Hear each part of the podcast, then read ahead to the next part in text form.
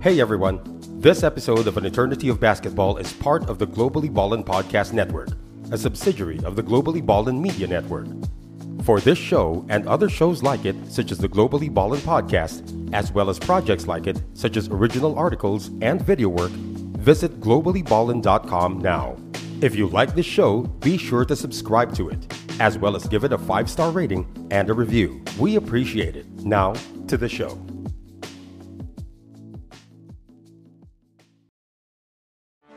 Get ready for the greatest roast of all time. The Roast of Tom Brady. A Netflix live event happening May 5th. Hosted by Kevin Hart. The 7-time world champion gets his cleats held to the fire by famous friends and frenemies on an unforgettable night where everything is fair game. Tune in on May 5th at 5 p.m. Pacific time for The Roast of Tom Brady. Live only on Netflix.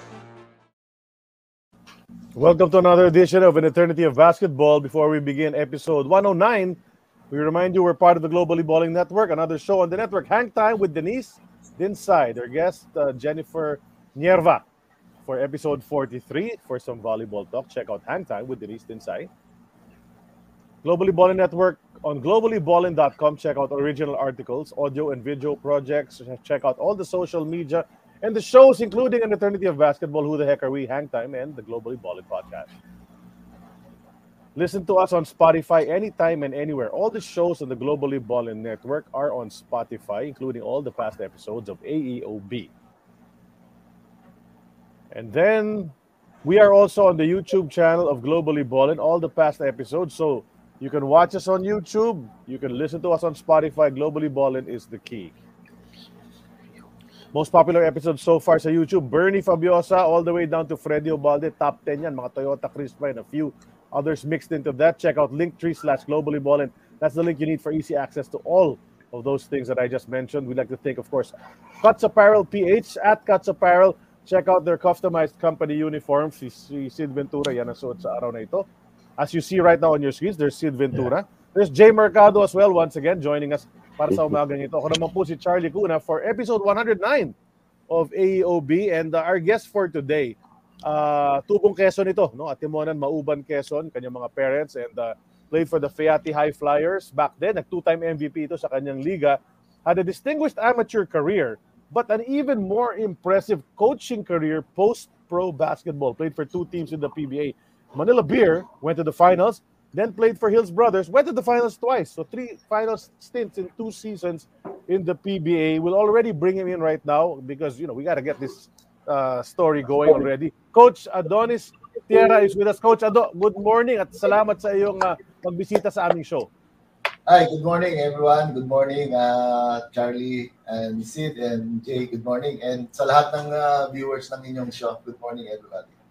Thank you, Coach. And, you know, well, it's a long, distinguished career, no? Yung pinakita mo lang sa akin yung resume mo, medyo talagang haba ng pag-aaral ko sa resume nyo. But let's start from the start. You're from the Fighting Tierra family. Kasi 3 kayo nag-PBA, di ba? Si Edmond, tapos si Marty, nauna sa'yo. So, 2 kuya nauna sa PBA. So, basketball is in your genes, di ba? Dahil sa ganyan. But how did you get started? Dahil na-influensya ka ba ng mga kuya mo mag-basketball o kusa kang nag-gravitate towards basketball? How did you get your start sa paglalaro nitong sport na to, Coach?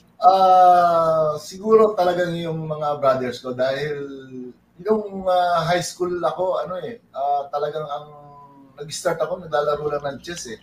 Never akong naglalaro ng basketball. Siguro din sa barangay lang, sa barangay namin, dun lang. Pero yung high school ko, more on nag-aaral talaga ako. Eh, yung kapatid ko si Marty, nasa JRC before. At si Kuya Ed, that time is nasa UE Warriors. Kaya every time na na may laro sila, nanonood lang ako. Baka doon ako na influence ng gusto. Paano ka naman na start sa chess? Bakit mo nahiligan ng chess? Dahil mga kapitbahay namin halos lahat naglalaro ng chess. Minsan gabi na, hinahanap na ako ng nanay ko. Nasa tens ka doon. Yung mga kapatid dito minsan naabot na ako na alas 11, alas 12, naglalaro lang ng chess ng high school ako. Mahilig talaga ako. Hanggang ngayon, naglalaro ako sa online. Okay. That's great. Ayos. So, baka yun din natin kasikatan ni Eugene Torre, coach? Correct. Yata, si Eugene the time. Correct. Yung mga, yan yung grandmaster natin. You're right. At that point, sabi mo nga, kasi mas much older yung dalawang kuya mo sa'yo, no? Na si Marty kasi is about 9 years older than you. Siya about 4 years older. Si Edmond yung mga 8 or 9 years older, di ba? So medyo malaki ang gap ninyo, no? But did you ever get to play with them? Yung kayo-kayo, yung tatluhan or whatever, kasama mo yung mga kuya mo? Meron din sa barangay namin. Pero nung nahihilig na ako, sinasama nila ako sa larong labas. Nag-start siguro nung nasa college ako. Pero wala pa ako sa Piati noon. Nag-start na akong isama nila. Pero syempre, sinasama lang. Minsan di nga ako nagagalit. Basta sinasama lang nila ako. Pero may time din na pinapapasok nila ako. Gamitin niya yung kapatid ko para matuto. Doon lang ako nang nag-umpisa ng nakakasama ko sila naglalaro. But just for everyone's information, guys, sabihin ko lang, no? Si Edmond Jera, played for 2 seasons with Philman Bank and CDCP. Tapos si Marty naman, 4 seasons with UTEX, Tefilin, and Gallery Dominic. So yun yung mga teams na saan naglaro yung mga kuya ni Coach Adonis, no? Okay, Coach, pero sabi mo nga, so later on in life, you got more formally into basketball. High school, hindi ka pa nag-varsity. Hindi pa, di ba? Paano ka nag-end up sa Fiati and then playing for Fiati? Yung pasok ko sa Piati, nag-enroll ako ng civil engineering course ko. Then, one time, merong pagpasok ko dun sa aming department, merong pa-tryout yung civil engineering team. Di ginawa ko, nag-tryout ako. Doon pa lang, first year. Then, nung nakapaglaro na ako doon, siguro nakita ako ng coach nila. Kasi yung coach namin sa civil, varsity player ni Coach Domeng. Kaya sinabihan ako na mag-try out. Try out pa lang that time na first year ako. Medyo late talaga eh. Oh. Di, sinubukan ko. Sabi ko, sige, subukan ko kaya baka makuha ko rito ha. Doon na nag-start. Nung nakita ako ni Coach, sabi niya, sige, ila-line up na kita, bibigyan kita ng scholar. Doon na nag-umpisa yung paglalaro ko sa Piati High Flyers. Grabe, no? How old were you then, Coach? Oh. Ano na? How old were you na? Ilang taon na kayo nung nakuha kayo sa varsity ng Piati? Siguro mga 20, 21. Oh, okay. So talagang late bloomer si Coach. Late na. Okay. Late na talaga. Okay. Sige, Jay. Gaano kayo kalapit sa Fiati, Coach? Yung kung saan kayo umuwi? San Juan, sa Barangay 11 San Juan. Medyo malayo rin. Pero sinasabi ko before, maglalakad ako from sa bahay namin, dun sa Aquinas, sa Bonifacio ngayon. Sasakay ng G-Liner. Sasakay lang. Tama, G-Liner. G-Liner talaga. Mula nun, ever since. G-Liner. Blast from the past. Color yellow na doon. Yellow and green, di ba? Green yata yun. Green na yun. So, Coach, wala kang balak talagang mag-try out noon nag-enroll ka sa Fiati. Purely, you just wanted to study civil engineering, yun lang. Wala sa plano mong pa. Wala talaga. Totoo, wala sa plano ko yung maglaro. Kundi mag-aral lang. Mag-aral lang as an engineer para tignan po kung ano-ano. Pero talagang siguro, yun talaga yung lead. Talagang nakita ko lang merong pa-tryout. Siguro nga, baka nasa dugo namin. Nag-try ako. Talagang yung plano, wala ako talagang plano maglaro. Wow. Okay. Coach, kinakamusta kayo ni Coach Chuck Barrero. Good morning daw. Sabi niya, kamusta na? Regards daw kay Marty. Yung mga kapanguno niya eh. Thank you, Coach. Siya yung unang coach ko sa ESQ. Kasi nakadalawang coach kami sa ESQ. I see. Okay. Namin, si Coach. Hi, Chuck. Coach Chuck. Tapos ito maganda. Na-mention mo na rin civil engineering. Sabi nga ni Tony Valenzuela, naging contractor din si Adonis sa DPWH. I once saw him. Confirm ba yan? Tama ba yan? Baka nadaan lang ako kasi ako doon kasi pinapunta ako ni boss doon kung ano lang to, kung bago lang ha. Misa nagpunta kasi ako doon eh.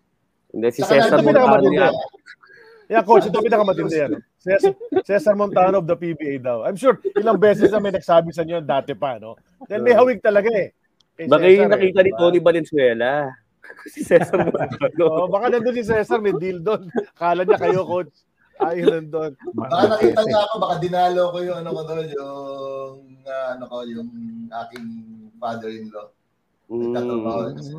Pero kung latest lang yan, baka yung sa NLEX yan.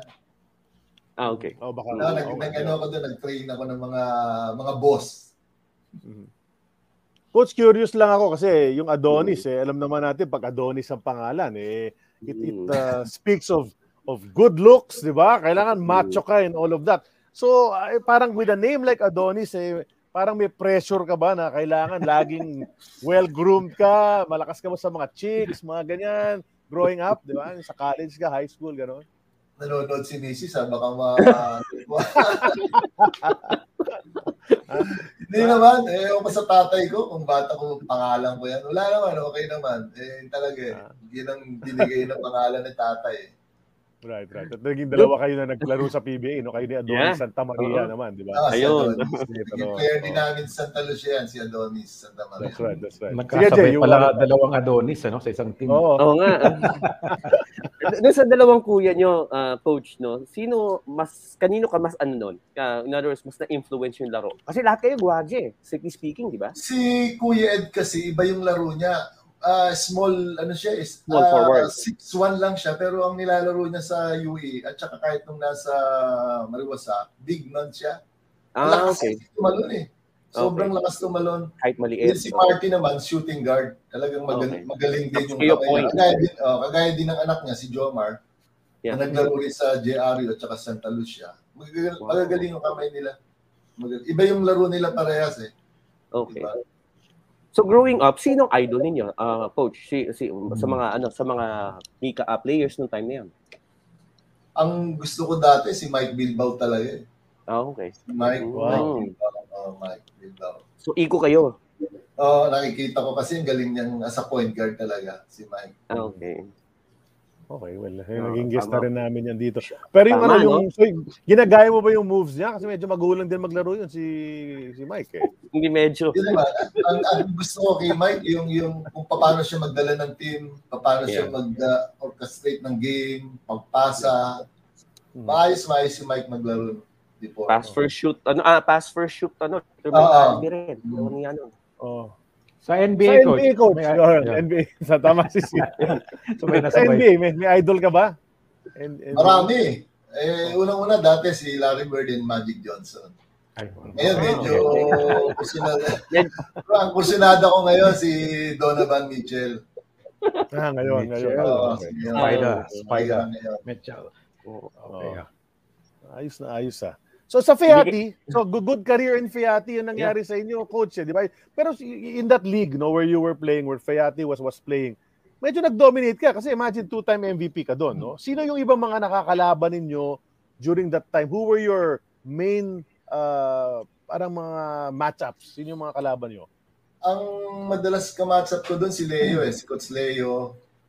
Yan ang madalas yung ka-matchup yung Lyceum nila. Then sila Raimundo ng PCCR. Marami rin magagaling talaga dun sa Muka.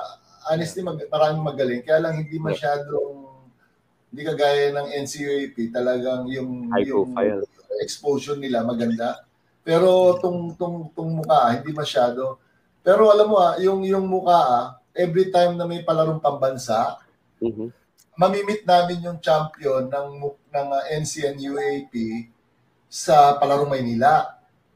Every time yan, 3 years siya na kung sino nag-champion sa NC, UAP, pati yung Squaw yata, round robin yan. Hindi nananalo, sorry sa mga hindi nananalo sa amin. Kaya kami madalas, pinadadala sa parang pambansa.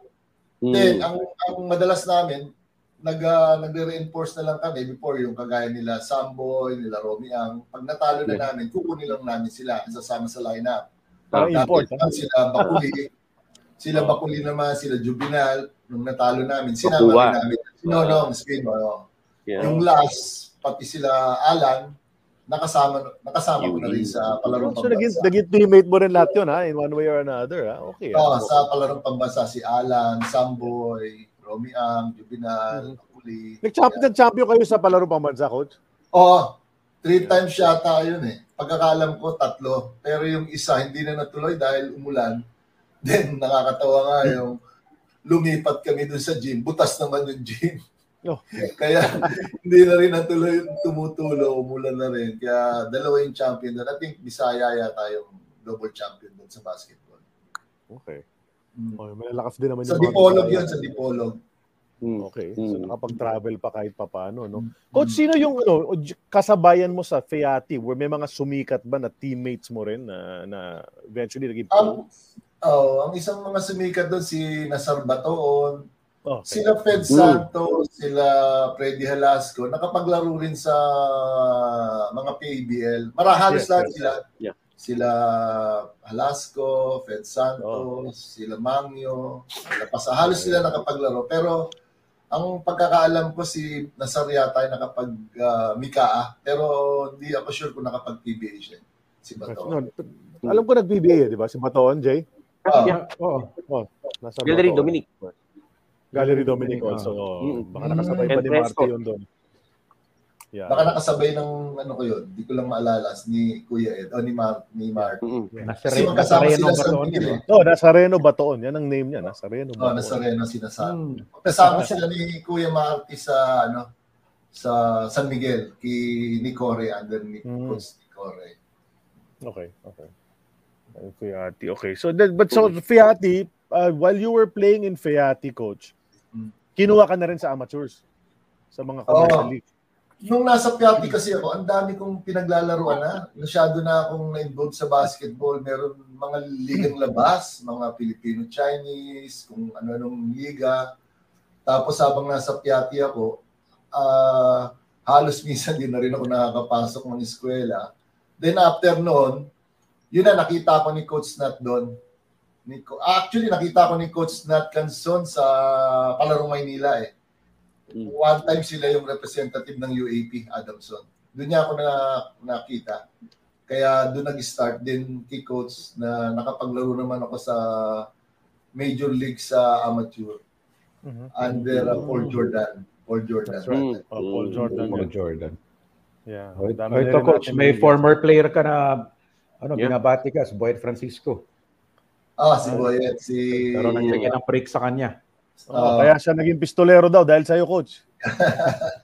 Ayos siya, si Boyet. Hi, Boyet. Okay yan. Nasa na siya yata. Sa Glendale daw, sabi niya. At marami na tayong nanonood ng followers natin from abroad as well. No? So thank you for taking time to watch an eternity of basketball. Sige, Coach, pag-usapan natin yung amateur career. No? How were you recruited from Fiati? Siyempre, nag-MVP ka doon. No? So talaga nasa scope ka ng mga teams noon. But so kinuha ka, paano ka in-offer na, play for us, this is how much we'll pay you. Ano yung mga arrangements? Ano yung mga parang incentives mo to play for them? Unahin ko muna yung sa iba kong mga mga talon saver, kila under Western League. Mga mga allowance lang.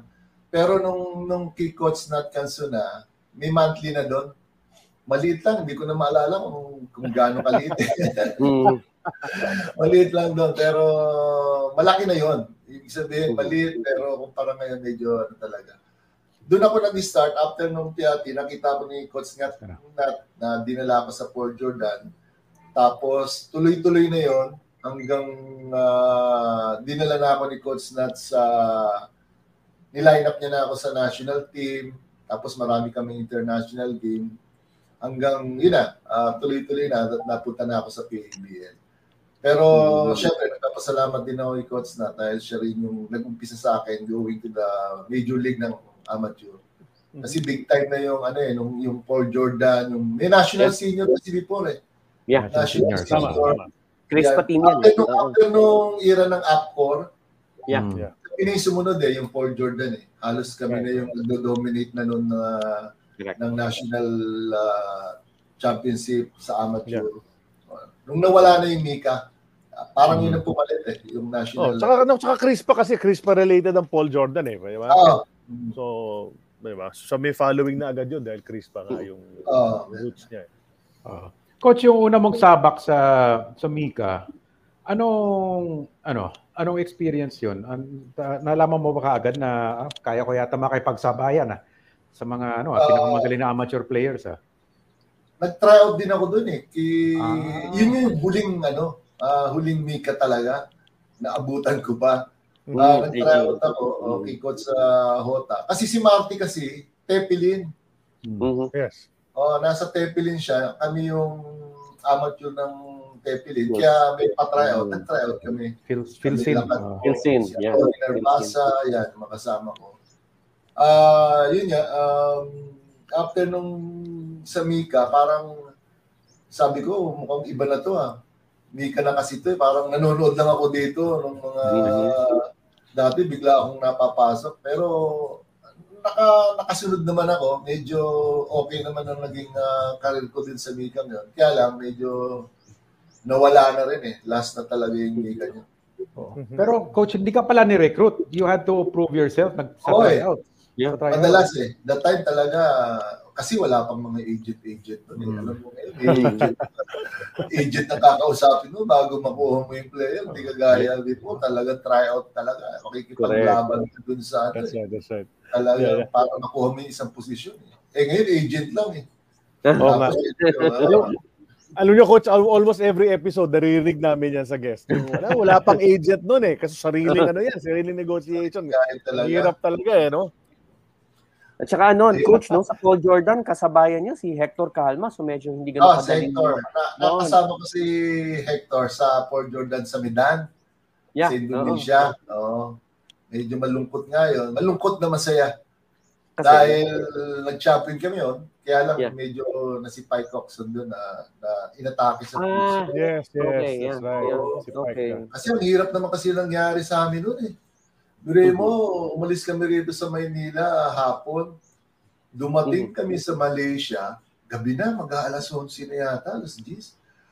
Ang masama, pagdating namin doon sa hotel, walang elevator. Walang elevator.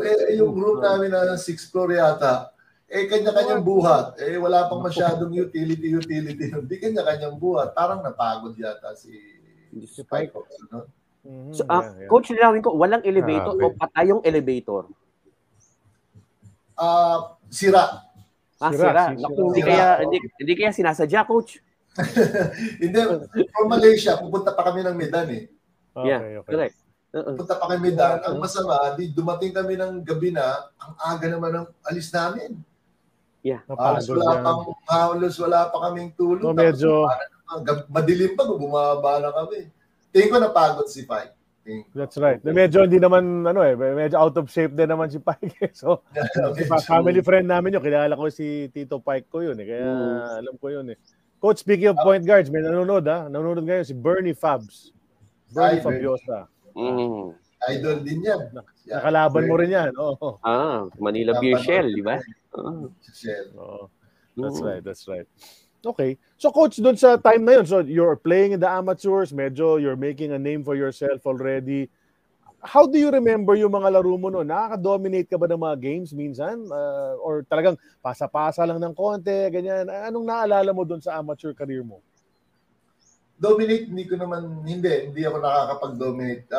As a point guard, syempre, yung role ko, yun muna yung ginagampanan ko para magbaba ng bola, tumawag ng play, kung paano mag-control ng game. Pero syempre, kahit na paano, hindi lang ako pasa. Ni-score din, double figure. Pero most of the time, hindi ako nag-highest point din. Average lang. 12, 15, 11, ganun lang. Hindi kagaya nila parang Kabato, siya yung nagdo-dominate kung nasa amateur kami si SK. Kaya sinasabi ko, may utang ka sa akin, pare. Sa puyo na si SK. Pakilin mo. Right. Kaya niya po hindi ko natap yung bola. Niloloko ko nga siya. Kaya back to back ka dyan dahil sa akin, assist ko sa'yo, 10, 15. Mag-stick ka naman, di ba? Pero ang ganyan, kasama namin doon, nandun sila Ricky, sila Dondon, sila Giorgio, maraming yan. Sila team. Isa, nakasama ko rin si manager na dyan. Si sa Alaska, si manager, team manager namin. Nila ngayon. Dicky Bachman. Si Ricky Bachman. Dicky Bachman. Yeah. Okay. Ano, 85. Oh, yun yung high school senior pa lang siya eh, pero nag-PBL na siya. Oh, that's right. Oh, kasi 86 yan yata graduate from San Agustin eh. Oo. Tama. Line up na siya ni Coach Joe, batang-bata pa si manager. Pwede pa yun noon, ano? Oo. Sila ni Santa Maria yung magkasunod na magkabatch yata. Oh, sila ni Joey Santa Maria magka-tandem talaga nung panahon. Punto sila Lasal eh, di ba? Yeah. Oo. Pero coach, if you're saying hindi ka nag-dominate or whatever, but you played well enough nga kaya napansin ka para mag-RP team. So nag-RP team. Yung RP team, ano experience naman doon? Tryouts din yun. Sabak ka rin sa tryouts. Hindi na. Siguro dahil bata ako ni coach. Hindi naman. Medyo, syempre, kilala rin ako ni coach dahil siya rin yung nakadiscover sa akin. Kusunada niya ako. At proven naman na pwede ako doon sa lineup. Ang hindi ko makakalimutan si Onchi. Hindi ba si Onchi? Naku, may Onchi. Ito na naman. Napaka-video talaga yan si Onchi eh. Okay, kalaban namin yung Japan sa Asian Games, yung 7-footer nila, nakalimutan ko yung pangalan eh. May ginawa siya. Hindi ko alam. Parang kami nasa loob. Bigla na lang bumaksak yung 7-footer doon sa floor. Si Okayama. Ang lakas ng umol. Naku, nung tumayo, ako hinahabol. Sabi ko, takbo naman ako. Talaga? Akala ikaw yung tumira. Oo, si Onji. Hindi ko alam kung anong ginawa nun. Si Onji talaga. Parang yung Parang yung kay Dennis Espino, kay Orimo. Yung Hapon. Kaya hindi na gumawa si Orimo noon eh. Kaya may yata yung Santa Lucia blood eh. Pero yung kay Onchi, alam mo may ginawa siya. Alam mo may ginawa si Onchi, hindi mo lang alam kung anong ginawa niya. Pero alam mo na may ginawa siya. Parang hinawakan niya yung ano eh. Okay.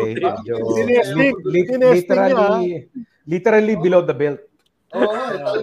Bumaksak talaga. Grabe, sabi ko ng mga audio. Kung mapabagsak mo yung ganong katangkad, malamang sa vulnerable spot mo tira, di ba? Para ka pumutol ng puno, no? Pak! Bago nga kami punta sa New Delhi, naglaro rin kami sa Malaysia. Kamila Ito, si Ito yung mga andun, si Levchenko. Meron din yan. Ginawang kalokohan. Nanira. Nung nanira, takbo na naman. Away na naman. Yung huling layup niya, masama sa kanya, bumaksak siya, ayun, namagayong tuhod, kala ko. Sabi ko sa kanya, ayan, sinisingil ka na, sabi ko sa kanya. Namagayong tuhod, hindi ka na makakapaglaro talaga ng mga. Nagamot din siya. Okay naman. Pero actually, coach, pang-apat ka na yata na 82 Asian Games member na nag-guest dito. Willie Pearson, si Noni Robles, Dante Gonzalgo. Lahat sila may kwentong Onchi eh. Lahat sila, that's right. Meron pa yung sa banyo. Si Willie Pearson na kwento, yung sa banyo. Ewan ko na nabasag yung toilet. Paano kung umuuwi, nakaganon yung pa eh. Kaya si agency, yung bigat. Siguro, di maganda yung gawa. Bumaksak na gano'n, no? Wala, hindi sila alisan lahat ng nasa bila nila eh. Lumipat ang ibang bila. Sumabog eh. Paano ka naman tutulog doon eh? Bumaba yata sa first floor pa yung tubig. Oh my God. Nag-create ko naman ang international incident si si Onchi. Well, speaking of Onchi, kagabi, papunta sila sa Sorsogon, sila dalawa ni Bong Alvarez eh. On the way sila, nag-road trip sila ni Bong Alvarez all the way to Sorsogon. Hindi ko alam kung anong lakad nila do, pero nag-live sila kagabi. But there's always a good Onchi de la Cruz story, di ba? Pero si Onchi nakakalaban mo rin, naging teammate mo, pero nakakalaban mo rin dati. Kamusta naman kalaban si Onchi? magaling talaga si OJ. Magaling. Nung nag-championship kami, nung national championship nga, sila yung kalaban namin, Express. Ano ba yung kalaban? Anong nang team nila, Express? Sila yung kalaban namin. Sino, ayaw ko kung ano ginawa niya kay Lauchenko eh. Sinuntok yata. Nag-ano rin eh. Pero that time, kinuha pa rin siya ni Coach Nat doon. Magaling si Onchi. Magaling maglaro talaga. Magaling. Maayos maglaro. In and out si Onchi. May drive, may perimeter, may mid-rings. Magaling. Tapos palaban ba, no? Oo. Hindi palaban eh. Salbahe maglaro. Eh. Understatement nga yung palaban eh. Parang pinagaganda ko nga, Coach. Pinagaganda ko eh. Diba? Sabi ni Tony Valenzuela, Express Truckers. Express tama. Thank you. Express tama. Thank you. Sila Samson, yung Yanggong isa. Maganda. Maganda yung championship namin doon. Eh, away nga yun. May away nga si Lauchenko at si Onchi. Kaya nung nakasama namin si Onchi sa RP team, sabi sa akin ni Nat Kelson, ikaw munang bahala dyan. Siya yung ka-roommate ko. Kasi ayaw sa kanya ng team eh. Halos lahat ng team ng puro kalahati nung nasa Paul Jordan. Eh, kaaway namin si Onchi. Sabi ko, bakit nung tinira tayo niya? Sige na, pagtyagaan mo muna yan. Nakakasawa. Kaya partner ko yan sa kwarto eh. Okay ah. No, but Coach, napag-usapan yung Asian Games. We're very aware na kahit pa paano kung ano nangyari doon. But yung Jones Cup, yung nag-83, nag-Jones Cup kayo. Second place, di ba? Sino mga nakalaban nyo nun? Ano mga teams? Sino yung may mga sikat ba kayo nakalaban? Kasi yung later on, alam natin mga magiging NBA player nakalaban nila Samboy, nila Alan, ganyan. Pero kayo, sino yung, do you remember? Anong naalala mo doon sa Jones Cup 83? Sa Jones Cup kasi parang second team kami doon, nasa pool kami ng grupo ng Kuhamko. Kami yung pinadala nung time na noon. Yeah. Ang naalala ko doon mga NBA, si Karl Malone, yung isa yung naalala ko na nakalaban namin eh. Pero anong nangyari kasi doon, yung hindi kami naano doon eh, medyo na-out kami doon sa first sa elimination. Kaya pinadala kami sa Kaohsiung ba yun? Sa dulo. Kaohsiung. Kami pinadala. Country fair yun eh. Ang nag-sponsor sa akin. Country fair. Okay, sige. Doon, marami rin nangyaring hindi maganda. Dahil lahat ng ang coach namin noon si Coach Larry Albano. Yeah. Albano. Sila Ibe, sila Mendoza, Totoy Marquez, sila Kabato, si pare kasama ko doon. Kalandero. Ang hindi maganda nangyari doon si Eddie Elenea. Sinulat yung mga nangyaring hindi maganda kasi that time, before the game, may laro kami sa gabi, makikita mo sa kwarto, may pupusoy. Doon sa isang kwarto, merong isang babae. Sa kabilang kwarto, merong isang, hindi ko na sabihin kung sino, nagmamariwana. Tapos, sabi-sabi. Oo, ganun. Nalaman ni Eddie. Di sinulat ni Eddie. Elenea. Blind item. Oo, ni Eddie. Pagbalik namin, yung mga asa-asawa nila nagtatanong kung sino yung nandun sa isang kwarto na may babae. Hindi naman kayo, Coach.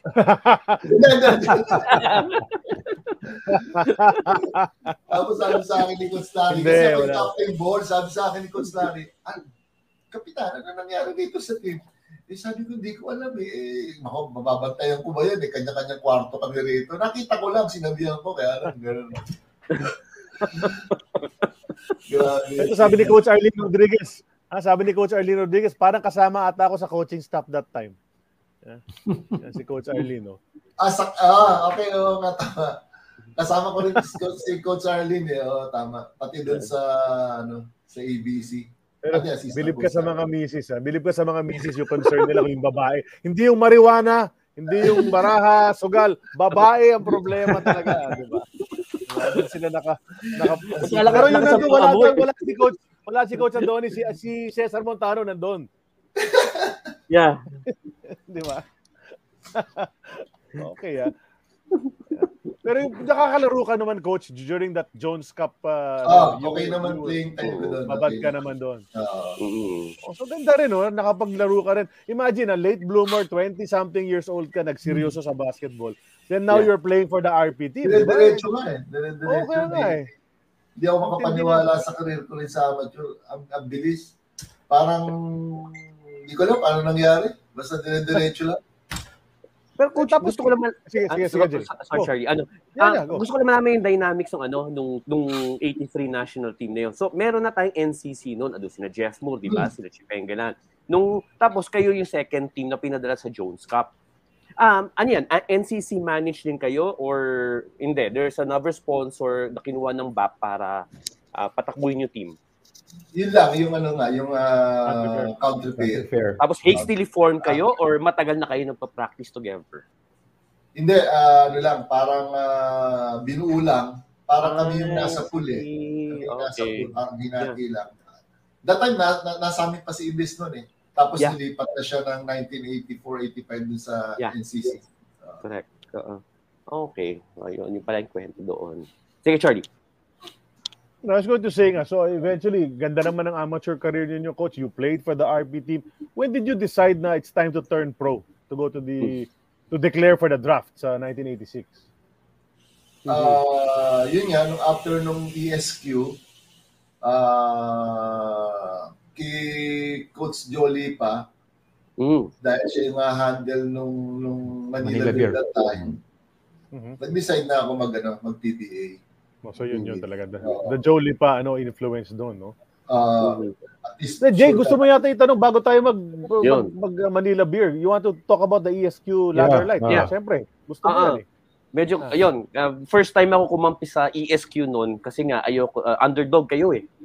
Pero 32 ang average playing time mo noon nung finals. Twice to beat ang Lager Light. 28 to 30 minutes per game ka noon. As a point guard. Alongside, kasama nyo si Altamirano yata at si Ronnie sa team under Jody pa. Paano yung nakuha yung tiwala ni Jody pa? Para bigyan kayo ng gano'ng kalaking playing time talaga. Kasi, bago dumating yung ESQ, kwento ko muna yung BBR under Coach Joe, Coach Navy Villegas, hindi yung BBR noon. PABL din yung kalaban niya ng Arellano. Doon nag-start yung PA. Actually, 4 na champion ako, dire-diretso eh. From 83 sa DBR hanggang 84 sa ESQ. Tapos sa ESQ, isa sa DBR. That time sa DBR muna, dumating kami ng finals again kay Masagana, kay Serrano. Masagana sila. Oo. Tinalo namin sila. Ang lang doon, malungkot. Wala kaming manager noon the time. Medyo nagka-problema si Peter C. sa sa gobyerno. Kaya nawala siya. Pero kahit walang allowance, tumuloy pa rin kami ng championship at nakuha naman namin yung Then after noon, nakita ko ni Boss Buddy Encarnado. Kasi na-disband na yung yung DBR.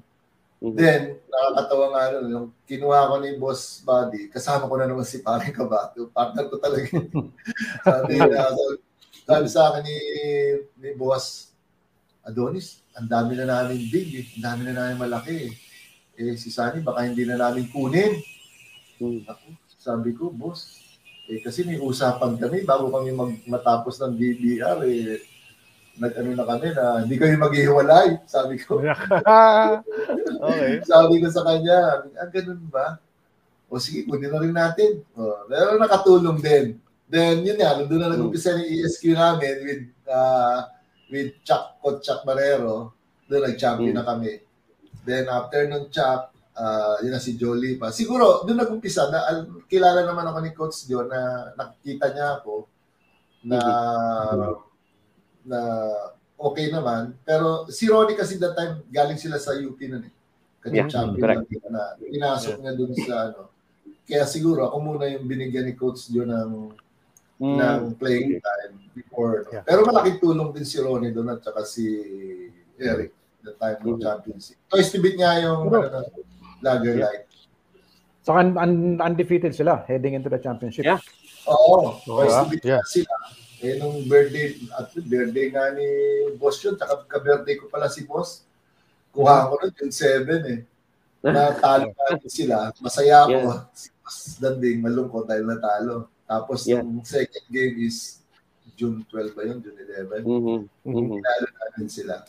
Daming talo. Oo, puno-puno yun. Coach, ikaw yung team captain, di ba? Oo, ako yung team captain. Ng ESQ nun, ano? Yung star-studded na team na yun. Si Coach John View, the team captain. Yeah. Ricky Cui, Dondon Ampalayo, Sandy Cabaco, di ba? Di ba? Si Sunny doon sa grupo ni, ano? Ni... Ay, di. Tama. Eh, yung huli, wala na si Sunny. Mature na siya noon. Pro na siya noon. Pro na siya noon. Ako naman, iniwan niya. Sabi mo walang iwanan, tapos iniiwan ka, no? Ano na siya, nag-presto na yata siya doon.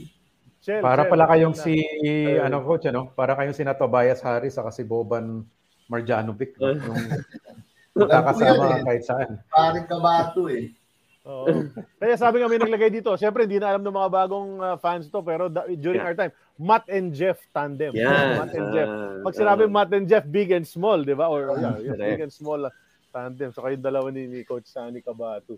Na nakakatawa rin nag-guest sa amin dito, wala kami ng tawa sa mga kwento niya, di ba? Panay din ang banggit niya tungkol sa'yo no, nung time na yon.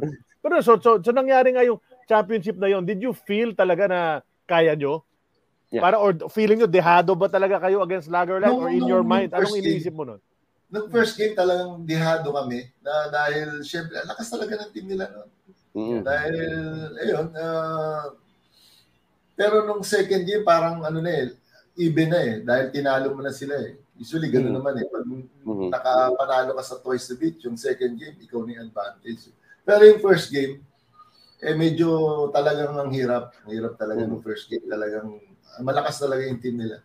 Sila Jerry, sila Alan Alfie. Sila Alfie. Talagang yung grupo nila, yung sa pang-RP team nila yun.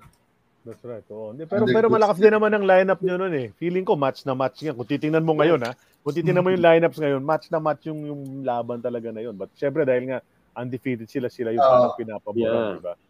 At nagawa nga ninyo. Oh, sige Jay. Gusto ko naman yung ESQ marketing ba? Ang may-ari rin niya si Rob, si Sir Robles din. Ay, hindi. Okay, ibang kanya. Iba. Si boss Shirley tsaka si Ed yung mag-asawa. I see. Okay. Mga K. Ed and Shirley. Okay. Okay. Alright. Ed Shirley K. ESQ. Okay. Yung pala yung sabihin nun. Kala nga dati yung Tandoiram na ESQ eh. Okay, nag-champion kami, binigyan kami ng isang truck na nagpadala ng truck yung ESQ Ram. Nagpapasalamat dahil kala ng ibang tao ESQ Ram. Correct. Tanduay yung ESQ. That's right. Yung ESQ sa Tanduay is di ba? Extra smooth quality. Extra smooth quality. Yung exam yung ESQ sa Tanduay eh. Kaya din sila ginawang Esquires. Kaya din sila Tanduay Esquires kasi ESQ nga Esquires, di ba? Correct. Ganun yung Tanduay. Matuwa sila yung nila eh. Pero finally nga, nandun na nga tayo. So, ang ganda ng success sa ESQ. Nice way to leave the amateur ranks. You decided to go to the draft nga, 86. Kinuha ka ng Manila Beer, Jolly pa connection yon. And then, now you're in the PBA. Iba ba yung competition sa PBA? Nag-iba ba? Sobrang mas magagaling ba sila? Anong change from the amateur coach? Iba talaga. Iba yung hanggang ngayon, kahit ngayon naman, iba talaga ang amateur sa PBA. Kung titignan lang, akala mo na parehas lang yan, ganun hindi. Iba-iba talaga. It's more on, kailangan pag nag-PBA ka, kumpleto ka na eh. Pero yung number one talaga for me, yung kailangan smarty ka maglaro pagdating sa PBA. Hindi lang puro skill, hindi lang puro lakas. Lalo na sa panahon niya, kailangan yung decision making, under pressure, decision making, kaya importante. Eh, ang problema ko lang sa pag-akyat ko, medyo may kamalasang konti. Dahil nung nasa Manila Beer Hall, isang conference lang yata si Coach Joe. Okay. Siya pa yung nag-draft sa inyo, di ba? Oo. Sabi ko patay, nag-resign. Hindi ko alam kung anong issue, anong dahilan. Eh. Basta paalam na lang. Wala na. Si Coach Tito Eduque yung pumalit. Yeah. Medyo wala na. Nanonood. Nagamit. Oo nga. Pero mabot naman kayo ng finals nun. Nakasama mo pa si Michael Young and Harold Keeling, di ba? Yeah, maganda run ninyo no, as a team, no? So nag-finals. Kasi nabanggit ko nga kanina sa intro, in your 2 years, nakatatlong finals naman yung teams mo. So medyo maganda rin naman yung run ng mga teams mo, no? Di ba? Yun nga, 2-year PBA veteran with Manila Beer and Hills Brothers. Anong naalala mo doon, Coach? Diba, imagine, there were lots of great players on those teams. Ha? Yoyo Villamin, Atoy Ko, si Limeng Beng nandun pa nun, di ba? Oo, kinuha ni Coach. After Jolly, pakinuha si Limeng Beng. Manila Beer. Oo, di ba? Yes. So nakasama mo to mga legends na to. Medyo siguro, napapanood mo sila when you were younger rin and all of that. How was that experience? Did you learn a lot from them? Marami talaga, especially si Lynn, talagang marami kang makikitang hindi mo pa nagagawa.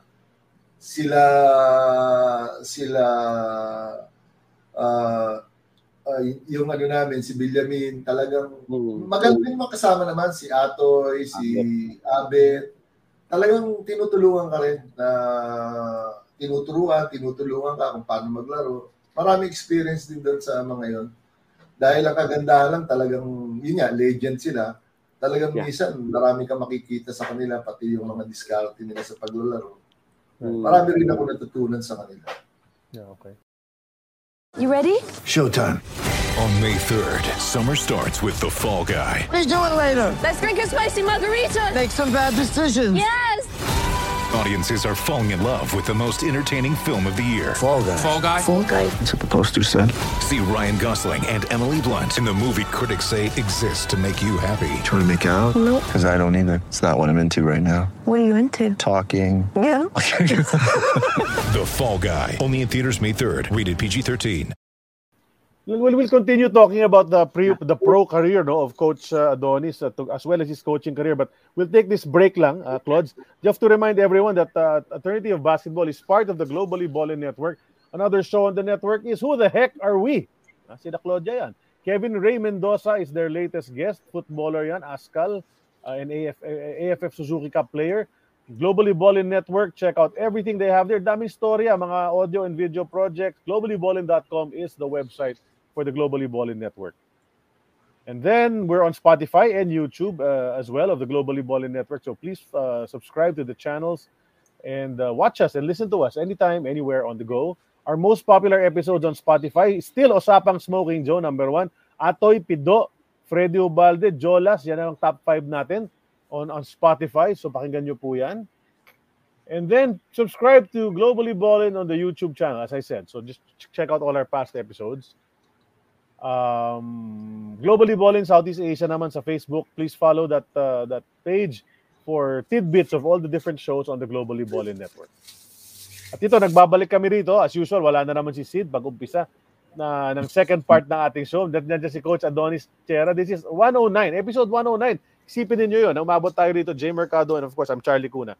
And we'll continue talking about yung career mo, and we'll start showing you some photos very soon, Coach Adonis, when Sid comes back. Magpo-photos na tayo. Let's go down memory lane, no? So you're there with Manila Beer. Sabi mo, hindi ka nakalaro masyado, not as much as you wanted. Pero nag-finals naman kayo. Good showing. Hirap lang talaga kalaban yung Hackett tsaka Bates, di ba? And then, you transfer to Hills Brothers. Bakit? 1-year contract lang ba yung sa Manila Beer, Coach? Oo, 1 year lang. 1 year lang yung binigay sa amin. Okay. So how did you end up sa Hills Brothers? Bakit Hills Brothers?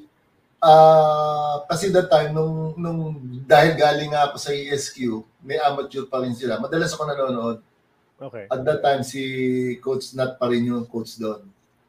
Kaya nung kinuha na si Coach Nat ng Hillsborough, sabi ko, jackpot na naman to. Makakabalik uli ako.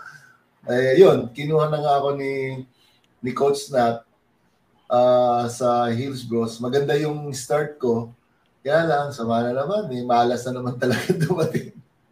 Nag-resign na naman si Coach Nat na naman. Sabi ko, ano ba ito? May ewan ko ano naman issue nila ni Boss Joel doon. Sabay na sabay, parehas na parehas. Pareho mong coach, pareho nag-resign, umaasa ka na magkakaroon ka ng career sa playing time. Siyempre, mga coach mo, kilala ka, mabibigyan ka ng playing time. Right, right. Pero nangyari, parehas na parehas yung pareho sila nag-resign. Sabi ko, ano ba nangyari sa akin dito? Wala na. Ang ganda pa naman i-start ko sa Alaska, Hillsborough. Oh. Yun, ang ganda na i-start ko pero wala na. Yun lang. yeah. Ganun eh nangyari doon, Coach. And after that, parang hindi ka natuloy sa PBA. Bakit, Coach? What happened after that? Wala na eh. Medyo siguro dahil alam mo naman sa PBA pag hindi ka nagagamit, hindi ka nakikita ng coach, hindi ka nakikita ng management, parang ang hirap bumangon, ang hirap mag-apply, ang hirap talaga kung paano ka makakabalik. Yeah. Kaya nag-decide akong bumaba na sa amateur level. Bumagsak ulit ako kay Coach Nat. That's right. Right. Back to PABL, no? ESQ, tapos sa Tulusuya nga. Parang si Coach sa... After ni Coach Nat, si Coach Nemi naman, yung isa namin coach sa ESQ sa Talusya. Prelude na yun sa coaching career. Pero, Clods, I think, speaking, pinag-uusapan natin siya kanina pa eh. Siguro, we should bring him in now already. May bibisita lang sa'yo, mga amus na lang, Coach Ado. Yan, no? Si Manong Sani Kabatu. Hi! Love you! Hi, sweet Jay and Charlie. Kamusta? Good morning. Okay lang. Welcome back sa aming show. Itong kumpadre mo eh, si Coach Ado, sabi mo, best friend, one of your favorite teammates. Kanina pa namin pinag-usapan eh, yung pagsasama ninyong dalawa, Coach Sunny. Anong naalala ba dito kay Coach Ado sa pagsasama ninyong dalawa? Naalala ko nung nag-tryout kami pareha sa Pilsin eh, 1981 yun sa Mika eh. Nakuha kaming dalawa, nagkasama kami, and then yung Muka tournament lagi kami magkalaban representative ng Manila. Ang coach nila si Cruz yata, yung tatay ng PBA player, coach nila, so sinasama ako sa team nila ng Piati, so nag-champion kami ng palarong pambansa, kaya may picture akong NCR, number 4 si Adonis to, number 5 ako eh. So nakita ko na, naalala ko na magkasama pala kami that time, yung palarong pambansa. Year na yon, yun yung time na nakilala sila Ibis Tech Dinidise kasi magkalaban yung Manila, NCR and then Visayas. Yun yung time. Okay. Ito si Adonis naman, eh, sa tagal namin magkasama, eh, hindi kami nagsabay ng PBA kasi ayaw pa magpa-drop eh. Pero one time, may naalala ko eh. May naalala ko, naglaro kami sa Bulacan na Adonis eh. Yung larong labas, ang kalaban namin puro tirador eh. Si Onchi de la Cruz, si Dionisio.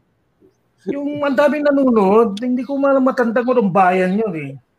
Eh, siyempre, ako lang yung, hindi naman ako matatakot kina Dionisio. Nanalo kami, nag-champion kami. Alam mo kung anong bonus namin?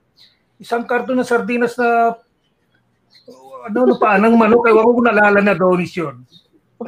Valenzuela yan, sa Valenzuela. Oo, so lahat ng laro namin na Adonis, magkasama kami matagal. Pati yung John Scott na sinasabi niya, nagkasama kami. So hanggang 84 magkasama kami nung unang pumunta kami sa ESQ. Yung bago kami pumunta ng John Scott, yung nahabol yung allowance namin dalawa. Yung galing kay ESQ sa ESQ. Para pagbalik namin, sila kami maglalaro. Tama. Yun yun. Pero Sir Sandy, yung kalahati ng MVP na napadalunan ni Coach Adonis, dapat, napadalunan niyo sa PAB, dapat kahati niyo si Coach Adonis. Hindi lang. Kasalanan. Actually, maraming MVP, hindi lang ako nanalo dahil wala lang kaming boss noon eh. May, alam ni Adonis yun eh, yung lamang na lamang ako sa statistical points yung una ko sarang MVP. Nawala na si Peter Sinon eh. Wala na mag-asikaso yung player. Wala na. Pero ako pa rin yung labang ng statistical book that time. Lagi kami nag-uusap yan, nag-aaway nga kami minsan yan eh. O, guardian mo naman yan si ano kasi kalabang ko sa MVP, gawang gagano'n labalan. Ay, shoot ang guardian niya. Pero ano lang, kaming dalawa, hindi kami nagkaroon ng, sa tagal namin magkaibigan, hindi kami nagkaroon ng problema hanggang ngayon. Kahit anong transaction, kahit anong ano, hindi kami nagdiskusyonan. Kasi sa Adonis, parang kung kapatid yan. Ewan ko sa kanya kung turing niya akong kapatid. Pagkalapit lang kami dito yan sa Adonis. Oo daw, pero nakakatandang kapatid daw, sabi niya. Basta ikaw daw yung kuya. Mas matanda sa akin yan sa Adonis. Siguro mga 63 na yan. No? 62. Nagkaalaman na. Kuya ko yun eh. Ano? Coach Ado, sige din muna doon sa mga MVP. Oo. Oh. Mag-thank you. Nag-thank you ka naman. Nag-thank you ka na ba? Sabi niya. Marami na. Parang sinasabi ni Coach ni Jay Mercado, kaya ka nag-back-to-back dahil sa akin. Yun ang katotohanan talaga. Dahil lahat ng assist nanggagaling sa akin. Yun. May mga assist din sa Donis. Marami rin. Pero mas gusto ko yung mga buhayang kakampi kasi yung mga mintis nila, yun yung napapalo up ko. Sina, ayaw ko nagpapunla niya si Joel Valle. Sabi ko, tira ka lang ng tira, Joel. Walang problema, marirebound na. Joel Valle. Regular rebound ng football. Crazy. Ayos yan, ayos. Pero yung back-official namin, malakas yun kasi nandun sina Ega Nisola. Boy Escobar. Ay, Boy Biray. Malakas yung team namin na yun. Si Dwight Chua, si Dennis Carbonilla. Saka yung si Mike Adbani yata kasama namin, ewan ko. Kasama. Kasama namin. Malakas yung team namin na yun, kaya lang champion pa rin kami, wala kami sweldo. Okay lang yan. Basketball naman eh. Mahal naman natin ang basketball. Pero ang purpose namin talaga doon, nila doon is tapusin natin na maganda kasi stepping stone to sa PBA. Yung parang makita ka champion, malaking bagay yun eh, na alam niya yung istorya na naglalaro ng mga yan na wala naman sweldo. Mga ganun ba? Eh, kalaban namin doon yung team ni Ding Panganiban eh. Pinanggalingan ko masagana 99 eh. Kaya maganda rin yung grupo namin nila Adonis that time, si Nene Villegas ang coach. Saka hindi talaga kayo nasa separate no? So halos magkasama kayo ng matagal nga. Ganda ng samahan ninyo dalawa. Pati larong labas. Oo nga, before we let you go. Larong labas. Coach Manong Sani, bago ka namin baka walang dito sa surprise guesting mo. Anong message mo kay Coach Ado? Well, wala namang problema diyan kay Adonis eh. Lahat ng bagay, medyo advanced naman yung isip no, yung mga assistant coach, ikisama, wala akong nakitang problema. So, ano ko lang, wish ko lang na sana pumasok naman yung final yung team niya. Yung legs. Ngayon. Laging nabatas yata. Nagtampi na ka ng Governor's Cup. May chance ha. Magaling pa yun. Sinabi ha. Iba naman na kasi PBA ngayon. Ibang-iba na yung PBA. Iba na yung PBA ngayon. Ngayon may import. Kailangan magaling import mo. Kailangan mga 40 points isang game. Ayan. Magaling. Kaya yan. Magaling si Kaya. Yung Pilipino kasi pantay-pantay na eh. Tama.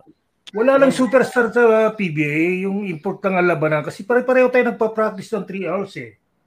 So, nahahype lang yung ibang player. Pero actually, ang tingin ko sa player, pare-parehas lang. Walang magaling. Bakit si Michael Jordan ba pinanganak, magaling na ba yun? Hindi naman ah. So, okay lang. So, ang ano ko lang yan, yung magaling magdala ng coach. Katulad niya, okay naman siya. Kilala mo naman siya. Kahit mahina team nun eh, pinipilit pumasok sa finals kahit anong hina ng team. Correct. Kasi under ako sa kanya ng yung extension ang team ng Coca-Cola ba yun? Sa Gangsip. Tumalubabang kami sa championship for Filipino. Expansion team lang yun. Ano, Coach Ado? Ano mo kay Manong Sani? Bago natin, bakit tayo magbabay kay Manong Sani? Siyempre, kailangan yung kalusugan ni pare, lagi kong pinapanalanin yan eh. Love ko yung taong yan eh. Yan. Ha? Pero maganda na pakiramdam ko compared nung last year. Oh, good, good. Mm. Okay, yan. Kaya nung in-invite po ako dito, Charlie, hindi ako makasagot-sagot kasi wala pa akong boses nung that time eh. Mm-hmm. Kaya dinidili ko yung interview. Saya nga ng episode eh. Kinakwento ko nga, tawa lang tayo ng tawa nung episode mo eh. Pero Manong, thank you so much for dropping by today. Ha? So, thank you for surprising Coach Adonis. Good luck naman, Adonis. Maraming salamat. Maraming salamat. Jay, salamat. Good luck. Buhay ka, Manong. Thank you. Merry Christmas.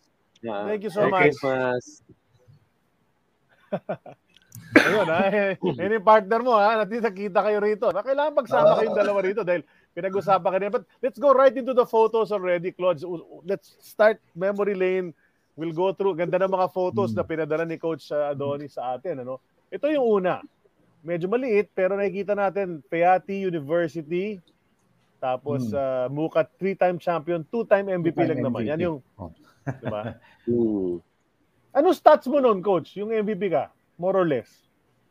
Siguro, nasa ano lang. Nasa 15, 17, 14, gano'n lang. Tapos, 3-time champion nga nun, ano? Yeah. Sino mga nakalaban nyo sa finals, Coach? Who were the runner-up teams? Alam ko sila pare, hindi ko maalala masyado.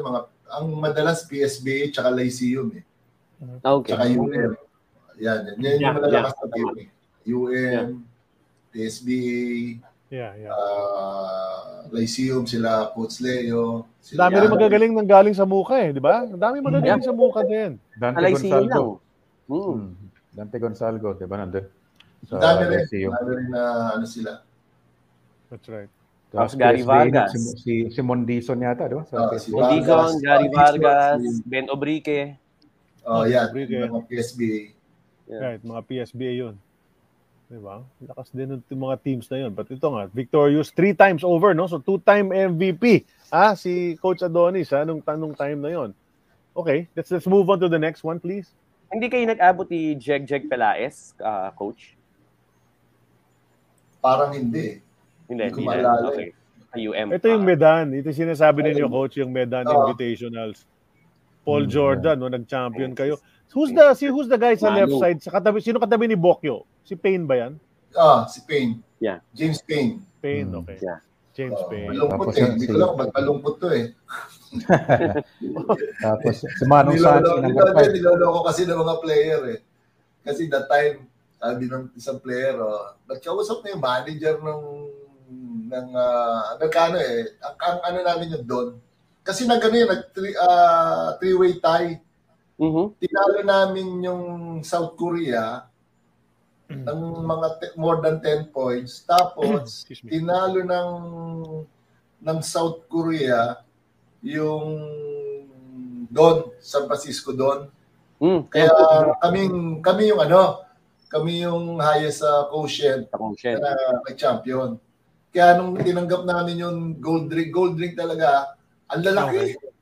Sobrang lalaki ng dahil para sa mga Amerikano. Yeah.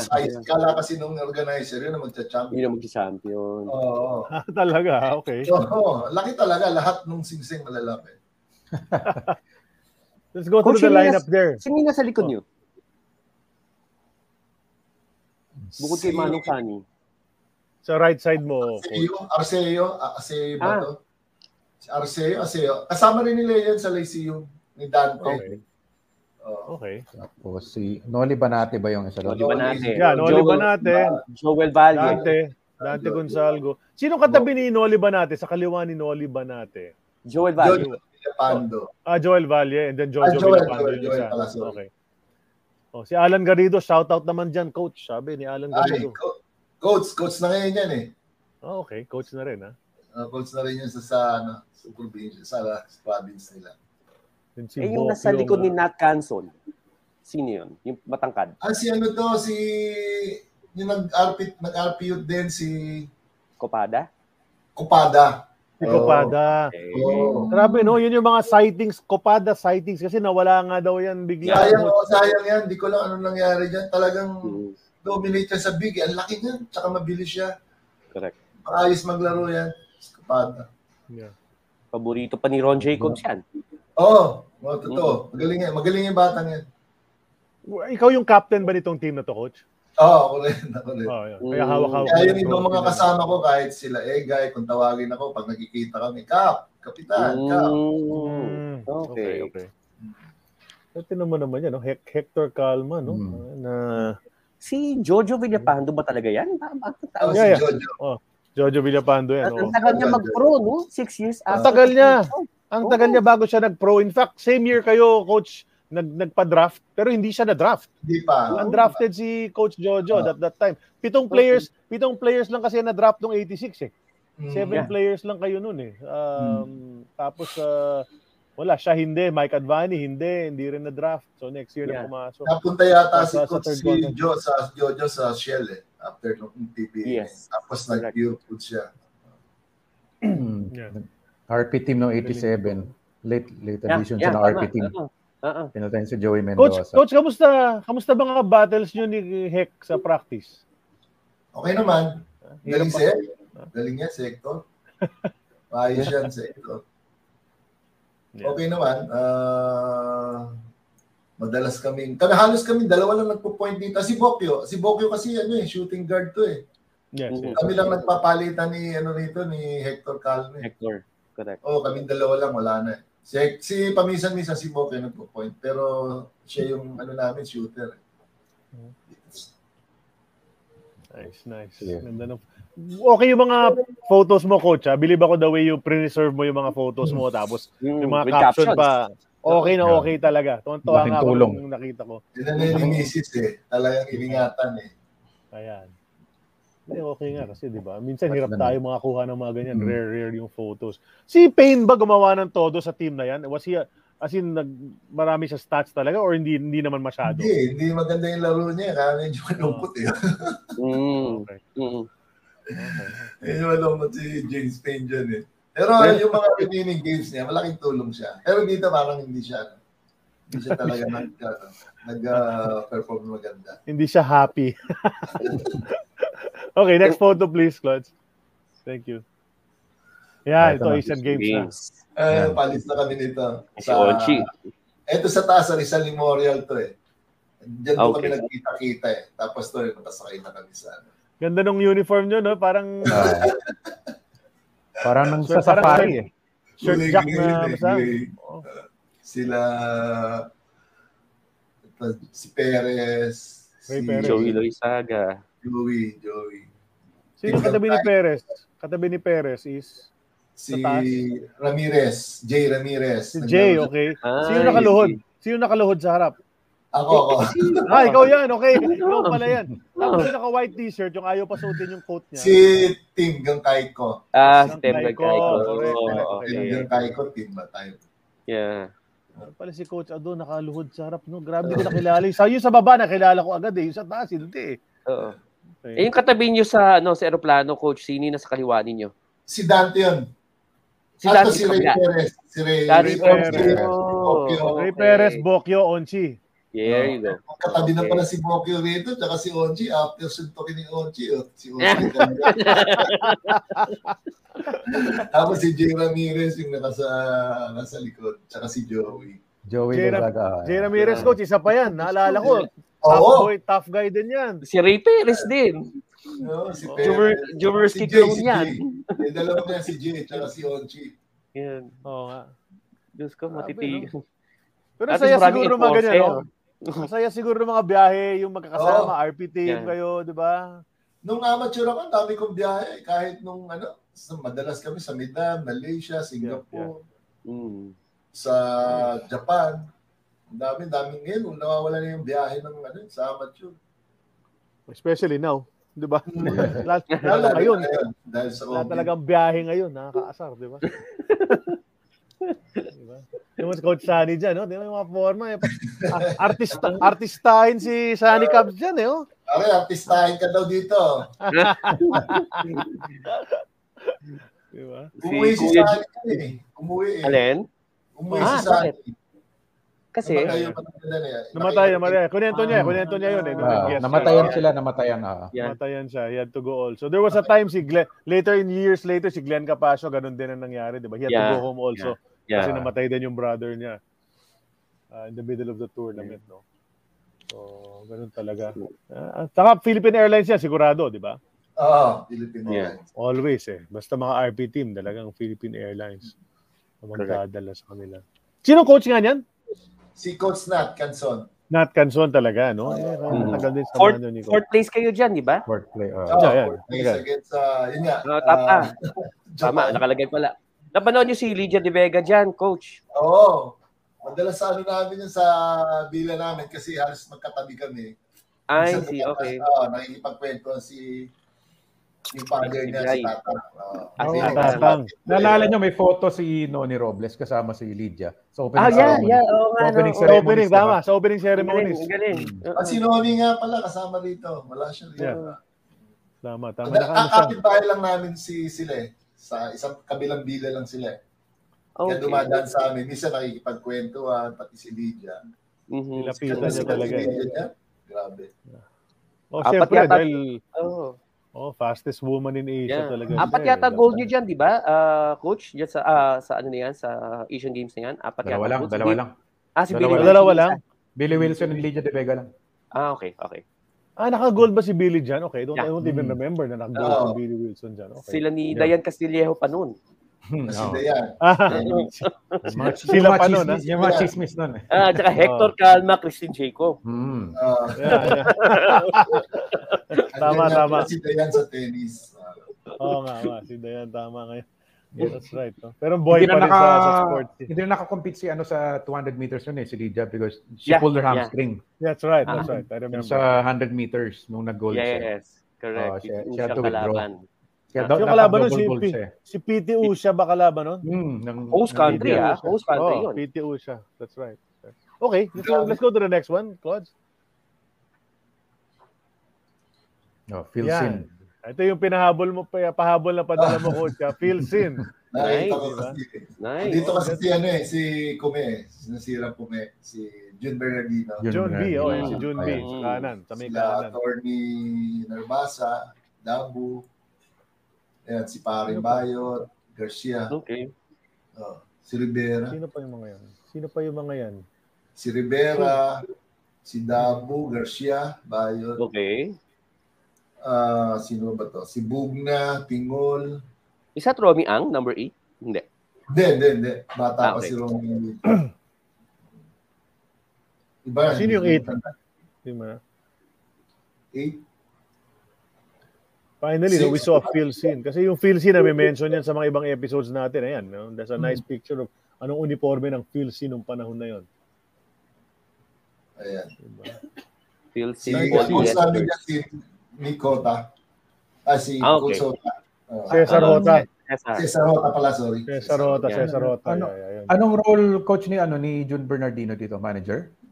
Siya yung team manager namin. The same time, siya yung assistant naman sa PBA.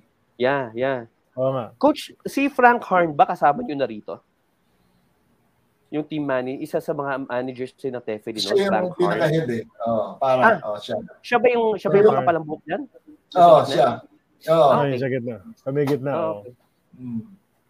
Okay. Sino pinaka-batangkad yung 17? Sino yan? Sa may gitna. Siguro pangalan dito sa dami na nakasama ko, kalimutan ko rin mo. Sa Tiga Cebu to eh. Tall guy eh. Naglaro sa box jeans. Marami nila. Nakakabay dun sa 14. Anyway. Hindi ko rin ma-pinpoint kung sino itong mga ibang players, but that's a great photo. Clear na clear pa yung photo. Kaya ang ganda. Yeah. Diba? How long did you play for Phil Sin, coach? Isa lang, isang taon lang yan. Kasi yan na nga yung last Mika. Nakahabol pa kami. Then, after na, wala na. Okay. Nawala na yung Mika. Saka nawala rin yung Tepilin sa ano eh. Nawala na rin. Patindali lang sila eh. Diba? Mga 2 seasons lang yata eh. 2 seasons lang. Napansin nyo guys, ang dami natin photos, mga team photos, lagi may bata. No. Diba? Lagi may batang bit-bit yung either yung manager o player o coach dala yung anak niya, tapos ipapa-join sa picture talaga yan. Meron na naman dyan. No? Kanina meron din. Mukhang Boy Scout dun sa isang picture kanina eh. Diba? Yung sa Jones Cup. Eh, sa Ginebra, sa si na Ryan Jaworski at si Ron Michael din yata. Just may picture tayo dati, si Kiefer Avena, karga-karga ni Bong Avena, di ba? Yeah. Batang-bata pa. Okay. Speaking of Kiefer, darating tayo sa Kiefer usapan mamaya. Yeah. Natin. Oh, next photo please, Clods. Nakita na. Yan na sila. Dapat pala pinakita natin kanina yan. Dapat pinakita natin kanina yan.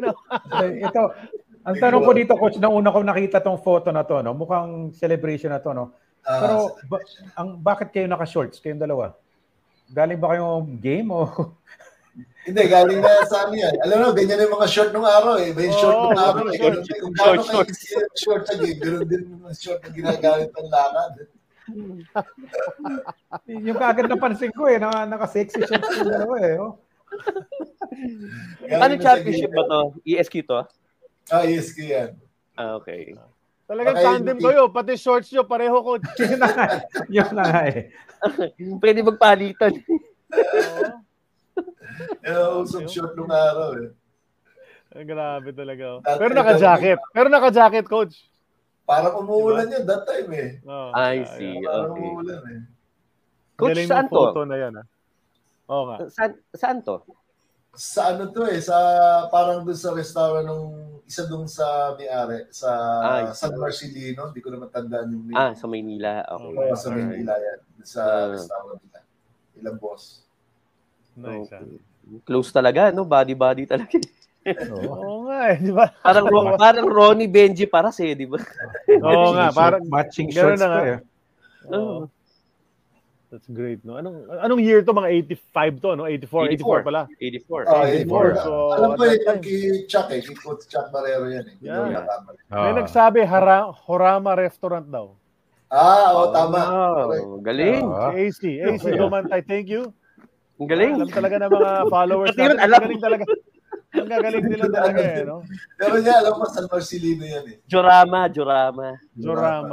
I think they pronounce it as Diorama. Oh, parang diorama, gano'n. Diorama, di ba? Oh, that's right. Yeah. Galing, oh. Cool photo. I wonder kung yung iba mga players, ganyan din ang forma. Sana may team photo, nakasort siya na lahat ganyan. Coach. Yung pala, uniform pala, no? Parang maya. Hindi, tsaka batang-bata pa kayo rito. Early 20s pa lang kayo dyan eh. Kaya, hindi, parang ano, si Sunny Cubs, parang Miami Vice yung dating eh. Oo nga, white coat pa. Diba? Don Johnson, di ba? Don Johnson nga. Tapos na exit ng short eh. Wala, ganun talaga fashion. Hindi pala bagay yung ganyan.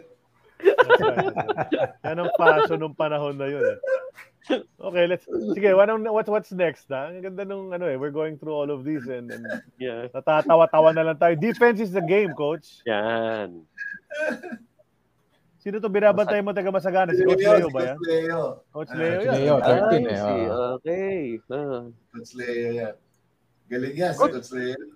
Coach, pag nakikita kayo ni Coach Leo, napapag-usapan niyo yan? Yung mga dati yung labanan. Minsan, nag-uusap kami. Minsan, nagkikita kami niya. Tiga-Quezon din yan si Coach Leo. Correct. Tiga-Sariaya yan. Hindi, pero no, I'll take the question a little further. No? Yeah. Napag-uusapan niyo yung mga dating matchup siya, pero napag-uusapan ba ninyo na parang, isipin mo ba na nung panahon na yun, naisip ba natin magiging coach tayo ng ganitong katagal ganitong mga success ninyo? Napag-uusapan ba ninyo yun? Na suddenly, eh, kasi back then, siguro, hindi nyo naisip na magiging coach kayo eh. Oo, hindi mo alam kung anong manon sa'yo pagdating sa basketball eh. Marami kasi, usually, pagtapos ng career mo sa basketball, wala na eh. Misa, di ba? Iba, nagpupunta sa States. Siyempre, iba, nagkukoach talaga, pero never maiisip na makakapag-coach ka eh. More than 30 years of coaching nga, di ba? Coach, pag-uusapan natin nung isang araw, di ba? Eto si Mon Cruz, binabati ka ni Mon Cruz, dating teammate mo rin. Si Coach Mon. Ay, si Mon, sa Manila Beer. Yeah. Ay, Mon, gusto na. Di ba? Coach, may tatanong na ako. Ngayon ang kasabayan ng Utol. May si Marty, si Mon. Galing niya, galing ang kamay ni Coach. Magaling talaga. Deadly. Coach, tatanong ko rin yung tinanong ko kay Mon Cruz Latte. Noong 1986 din draft kayo ni Jody pa, di ba? As a point guard. Noong 1985, medyo nahirapan ang Manila Bears sa NCC sa finals doon kasi walang ginawa ang NCC kundi mag full court press. No? So si Mon Cruz, si Fritz Gaston at saka si Tim Coloso yata yung point guard ng Manila Bears noong time na yon. How significant yung pagpasok ninyo noong 1986 sa Manila Beer? Anong sinabi ni Coach Joe sa inyo para sabihin na, how do we shore up our point guard ranks? And what will your role be? Paano inano ni Coach Joe sa inyo yan? Actually, si Coach Joe talaga, even sa practice, yung practice ni Coach Joe talagang full court talaga eh. Okay. Kaya parang masasanay ka na rin sa kanya. Pagdating sa game, nakakasama niya na sa konsepto yun sa kanyang mga ginagawa na laging naka-full court press ka. Okay. Then, ikaw naman, nasa offensive team, nasasanay ka rin. Sa press break. Pero that time, nung nandun na nga si Coach Joe, hindi na namin inabutan yung NC. Yeah, correct. Wala na masyado nagka-full court that time. Correct. Okay. Yeah. Aliban lang yung national team nila Coach Lola, nila Pumaren. Yeah. Doon nagpo-full court yun. Pero okay naman, nakakapagpababa naman kami ng bola nila Martin, nila Frankie the time. Mm-hmm. Nasa Hills Boss naman kami. 87, yeah. Pero you're talking, nami-mention na rin natin coach yung coaching nga, no? So you went after the PBA, after Hills Brothers, bumalik ka nga ng PABL, naglaro ka pa for a couple of seasons. But when did it enter your mind na baka pwede ako mag-coach?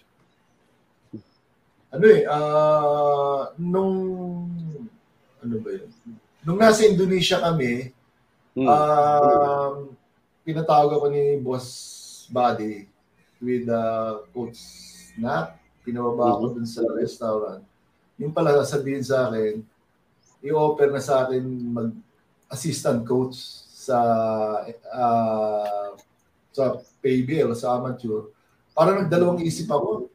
Kasi nung bago kami magpunta ng Indonesia, naglaro pa ako sa Mayor's Cup ng Cebu. Naglaro kami ni Maki Bihoy that time yata.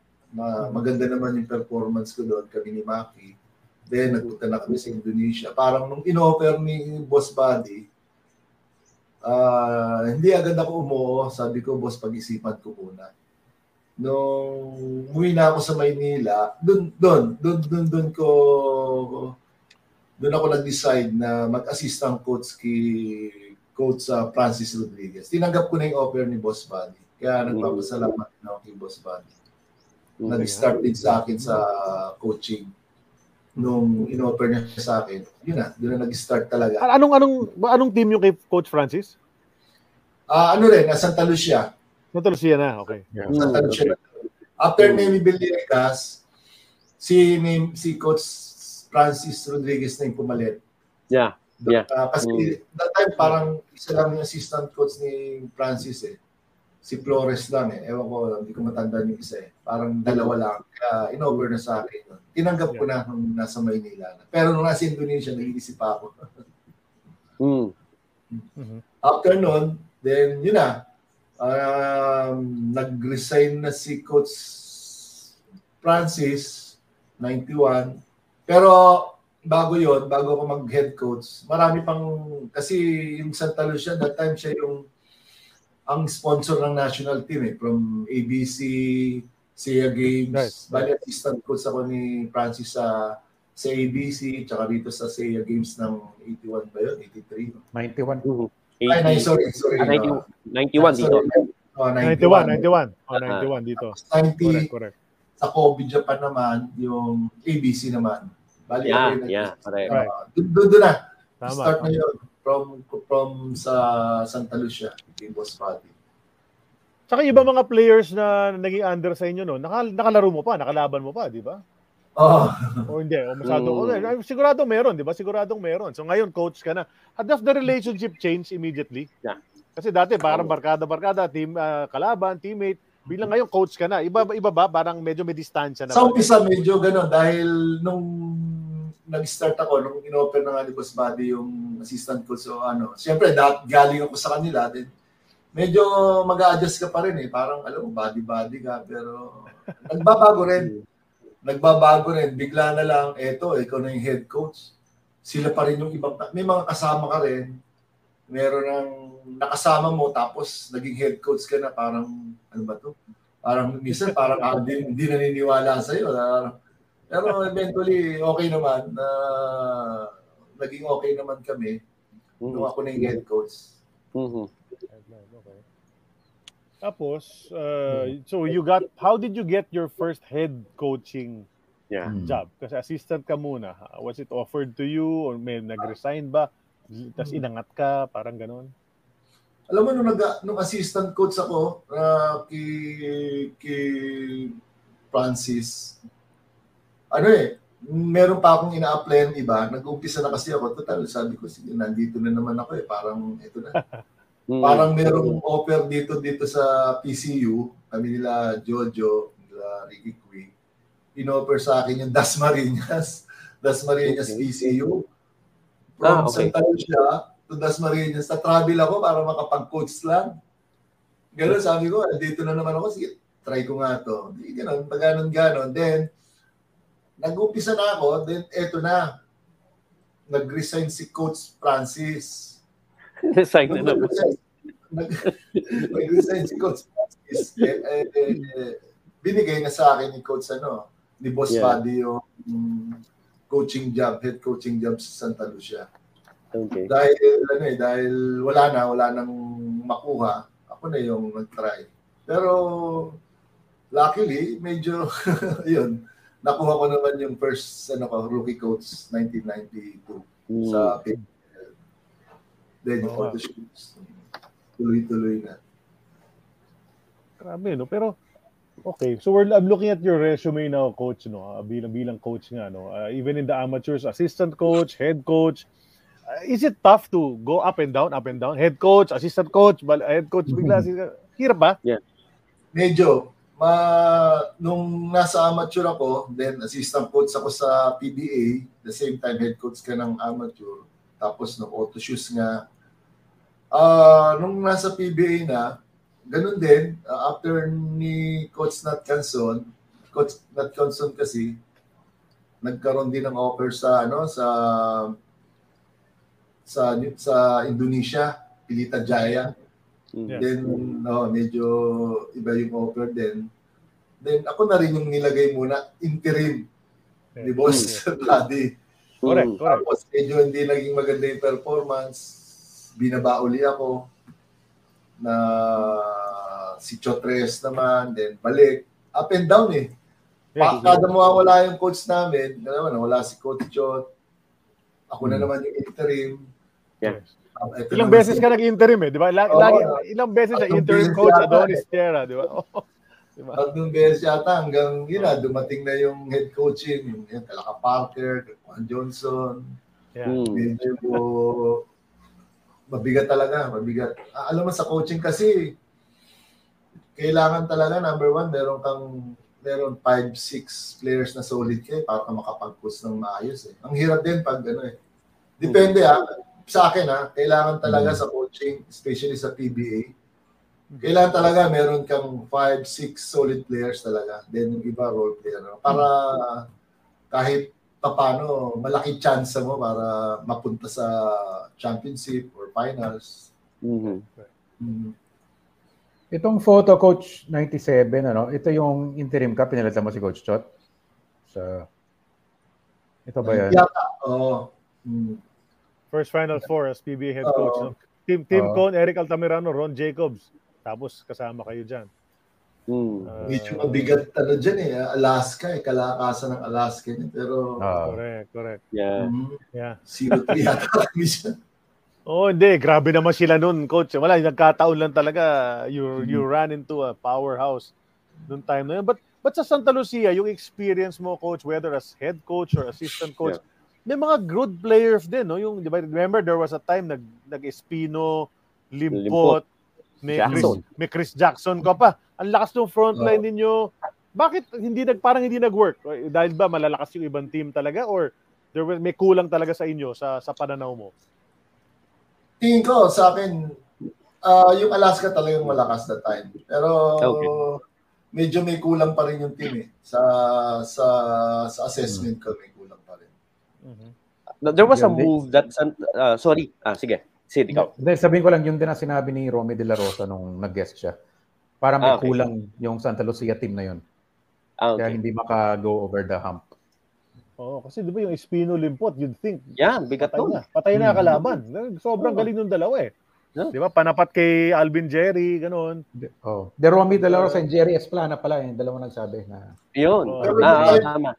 Pero that time yung Dennis Marlowe di pa ganoon yung kanilang solid ano eh. Yeah. Oh, parang pagano pa lang sila. Correct. Pagano pa lang, mataas pa lang.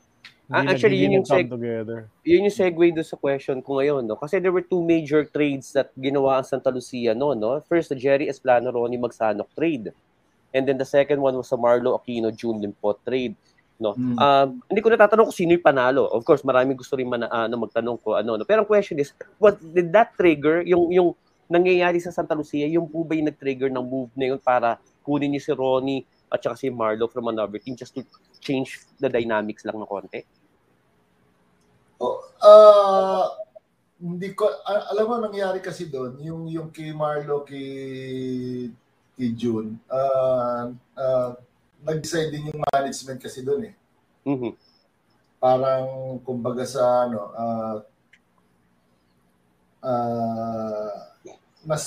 mas gusto nila si Marlo that time. Okay, yeah. Nagkakaroon na rin ng konting hindi kumbaga sa ano yung performance ni June that time. Yeah. Tapos auto before si Marlo. Oh, tapos pumasok na si Ronnie. Ang nangyari naman doon kay Jerry Ren.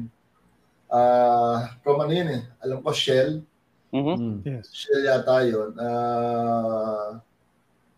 Kinailangan namin si Ronnie dahil yung kanyang experience din tsaka yung kanyang outside shooting. Yeah. Importante. Then, naandun rin si Eugene that time eh. Kaya lang si Eugene biglang, hindi ko alam ano nangyari. Nawala si Eugene. Hindi ko alam ano nangyari si Eugene, biglang nag-resign, hindi na naglaro. Kinausap ni boss pero hindi na siya bumalik. Yeah.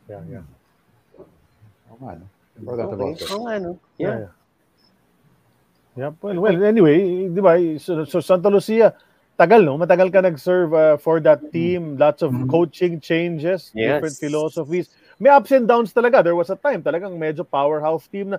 Naalala nyo, coach, kailangan pag-usapan natin kasi marami na nag-comment na nung pinoff namin, ikaw ang guest. Best friend mo raw si Rob Parker. Ayun, sayang yung series na yan talaga. Nangihinaya ko sa series na yan against Shell, because Terry. Best of five yan. Nakauna kami ng ano diyan eh. Yung first game nakuha namin. Yeah. Kaya lang meron time talaga na itong si Kwan, ang hirap na kontrolin. Duri mo, nasa best of time kami ng Shell. Meron time siya hindi magpa-practice. Minsan nasa practice, natutulog. Doon na, nasa best of five na kami ah. Best of five. Nanalo ka ng first game, talo kami ng second game. Nung yung third game yata, o ng second game, alas 10 na, wala ka sa practice. May kasama daw ba? Eh, kilala yun. Hindi ko na may mention eh. Sa amin na lang. Bulong mo na lang sa akin mamaya, coach. Message ko mamaya, coach. Message mo laga dati yun. Sabi, boss, coach, wala pa. Nasa lupa. May kasama babae doon. Yeah. Hindi na nakapag-practice. Then, talo kami siguro that second game. Yeah. Tapos, nung ano naman, isang practice naman, dumating sa practice, lasing na lasing, ang daming pasa. Nakipag-bulpian sa bar, hindi nagpa-practice. Pero sabi ko, ano ba ito? Sabi ko, boss, kausapin nyo na, hindi ko na kaya ako. Sayang ka ako itong best of five na to, baka pwede pa mahila natin, ganyan. Kinausap niya, mamaya, pag lumalabas ako, nagsisigawan na sila ng boss body din sa opisina. Okay. Grabe. Pero in spite that, nakarating pa rin kami sa best game 5. Yeah. Yung game 5, hindi ko makakalimutan. Lamang kami ng 1 point. Seconds to go. Na-rebound namin yung bola. Nahawakan ni ni Ato Agustin pa, eh penalty na sila, nag-dribble pa ni Ato, nagkaroon pa siya ng time na mag-dribble, instead nahawakan na lang, nasundot ni Marsan. Ni Marsan ang... Jun Marsan, nasundot, eksakto pag-layup, patay, walang oras. Eksakto, talo. Sayang sila po ang Jun. Pero kung maganda yung attitude niya, no, ni Parker at walang nakilalang babae doon, medyo siguro nakuha namin yun that time. Pero magaling naman that time si John Bess yata yung import nila. Yeah. Tapos yun is Kwan Johnson, di ba? Kwan Johnson. So dalawa yung problema mo nung coach, Kwan Johnson at si Rob Parker.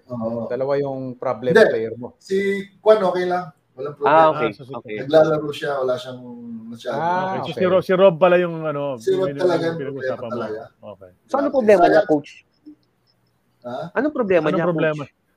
Hindi siya Pinoy. Yan ang problema.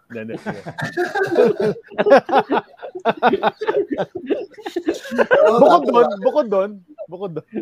Yun nga, yung lagi siyang puyat, lagi siyang lasing. Okay. That's party. Alam mo naman dito eh. Ang masama nun, nasa semis ka na, going finals ka na, hindi magpa-practice, may kasama babae sa kwarto, tapos lasing, galing sa gulpian, sa bahay, nakahiga lang doon. No? Nagpa-practice yung kasama. Siyempre, yung mga Pilipino naman, yung mga local, diba yan? Paano ba tayo makakarating ng finals? Kasama natin. Although magaling talaga. May talent yun. Magaling talaga. Sobrang galing. So, si Billy Ray Bates lang may karapatang gumawa nun. Di ba? Para si Billy. Pero si Bates kahit lasing. Lasing 60 points. 60 points. Pero kung i-compare mo si Rob Parker kay Danny Siegel nung time na yon, coach, mas magaling si Parker sa tingin niyo? Kanino? Kay Danny Siegel. Oo, malaki. Magaling. Ganun kalayo Sa akin. Kasi hindi nga Pinoy eh. Import eh. Ano ka ba? Import. Pwede ba ano? Pwede coach. Okay lang coach. Restroom break. Bathroom break. Sige coach. Restroom break. No problem coach. Pagkwentuhan lang kami rito sandali. So we're here with Coach Adonis Chiera. Episode ng AOB. Ganda ng kwentuhan. Napaano tuloy si Coach Ado sa kwentuhang Rob Parker. Medyo na ano siya eh. Kailangan mag-escape. But those were good years. But it's really tough. You know, what a career Coach Adonis has had. Coaching-wise, guys. Kasi 31 years na nga siya in coaching this year, no? Yeah. And going strong, no? With the NLEX Road Warriors. He's the first assistant coach of Coach Yeng Giao. Dami nang napaglaruan na teams yan, DBR of PABL Champion 1983. So nag-champion din siya diyan. So nag-champion on a lot of levels, Grand Slam with ESQ. Yun. Di ba? Ito solid rin tong team si Harmon, ito, no? Yeah, you can see Harmon right there. Yeah. Kita si Harmon. Ray Cuenco, no? Is that Ray Cuenco? Yeah. And diba? I think it's Robbie Hao also, no? Lagi ganoon yung ulo ni Yumaong Ray Cuenco sa mga pictures, lagi nakatagilid, di ba? Ganun siya mag-post. May Ray Cuenco ba dito sa caption? Wala ba? Di ba siya yan? Di ba siya yan? Okay. I thought that's it. Ano, yung nakaganon? Yung nakaganon ba yung ulo? Nakaslot yung ulo? Nakaupo, nakatayo. Nakatayo. Hindi ba siya yan? Hindi. Nag-ESQ ba si Ray Cuenco? Hindi yata. Teka, it's ano, it's... Okay, after Coach Joe kasi, it's Ricky Cui, Guillermo Valerio, Harmon, Dondo Napalayo, Dicky Bachman. Si Dondo. Dicky Bachman. Akala ko si Romy Ang. Okay. Ito, Vedasto Cosino, Jojo. Yun, siya yun. Okay. That's the one. Wrong. I was wrong. Okay. Juanito Guzman. Yeah. So, nagre-reminisce kami dito, coach. Nakita natin, ESQ, tapos yung development back of Rizal. May picture din na pinakita. Si Glenn Capascio. Sa amateur career mo, champion and all of that. Pero, so now, it takes you now to, so there were good times, bad times in Santa Lucia. Ansu Cisse, maganda yung pinakita. Yeah. Nag-champion din a couple of times eventually, no, yung Santa Lucia. So at least nandun ka, no, during the time that Santa Lucia had success, di ba, Kelly Williams, Ryan Reyes, nakuha ninyo, di ba, na eventually nawala. Yung Santa Lucia, coach, yung sumara na, yung mawala na yung PBA team, tapos binili ng Meralco yun. Kasama ka ba dun sa discussion and all of that? Bakit napunta sa TNT si Kelly at si Ryan? Parang ganun. Were you part of that or hindi mo na alam kung ano nangyari dun pagbitaw ninyo? Hindi, alam ko yung nangyari. Na kasi nung time na nagbibitaw na si Boss Buddy ng mga player, magtatanong na sila Marlo, si Dennis na, boss, ano ba mangyayari sa team, ganyan. Mm-hmm. Dahil una, parang si Miranda, tapos si Kelly pala muna. Alam ko si Kelly Ryan, napunta sa TNT. Mm-hmm. Tapos si Miranda, then si Joseph. Nagtatanong na rin yung mga player. Pero ako naman, nagkakaroon na ng idea na mukhang mawawala na talaga, na iniisa-isa na. Pero sinasabi lang ni boss, syempre, sasabihin ni boss na, hindi pala, ano pa rin tayo, tuloy pa rin tayo. Pero marami ng twist at that time talagang madidisband na eh. Kaya nung ito na, nawawala na yung player, alam na, halos alam na rin. Alam na rin ng tao na mawawala na. Okay. Yeah. So maganda rin naman yung naging story of Santa Lucia. In fact, alam ko there was a write-up about it pa yung buong history ng Santa Lucia in the PBA. Siyempre, may bad times, may good times. Ganun naman lahat ng team. Wala namang success all the way, di ba? Yeah.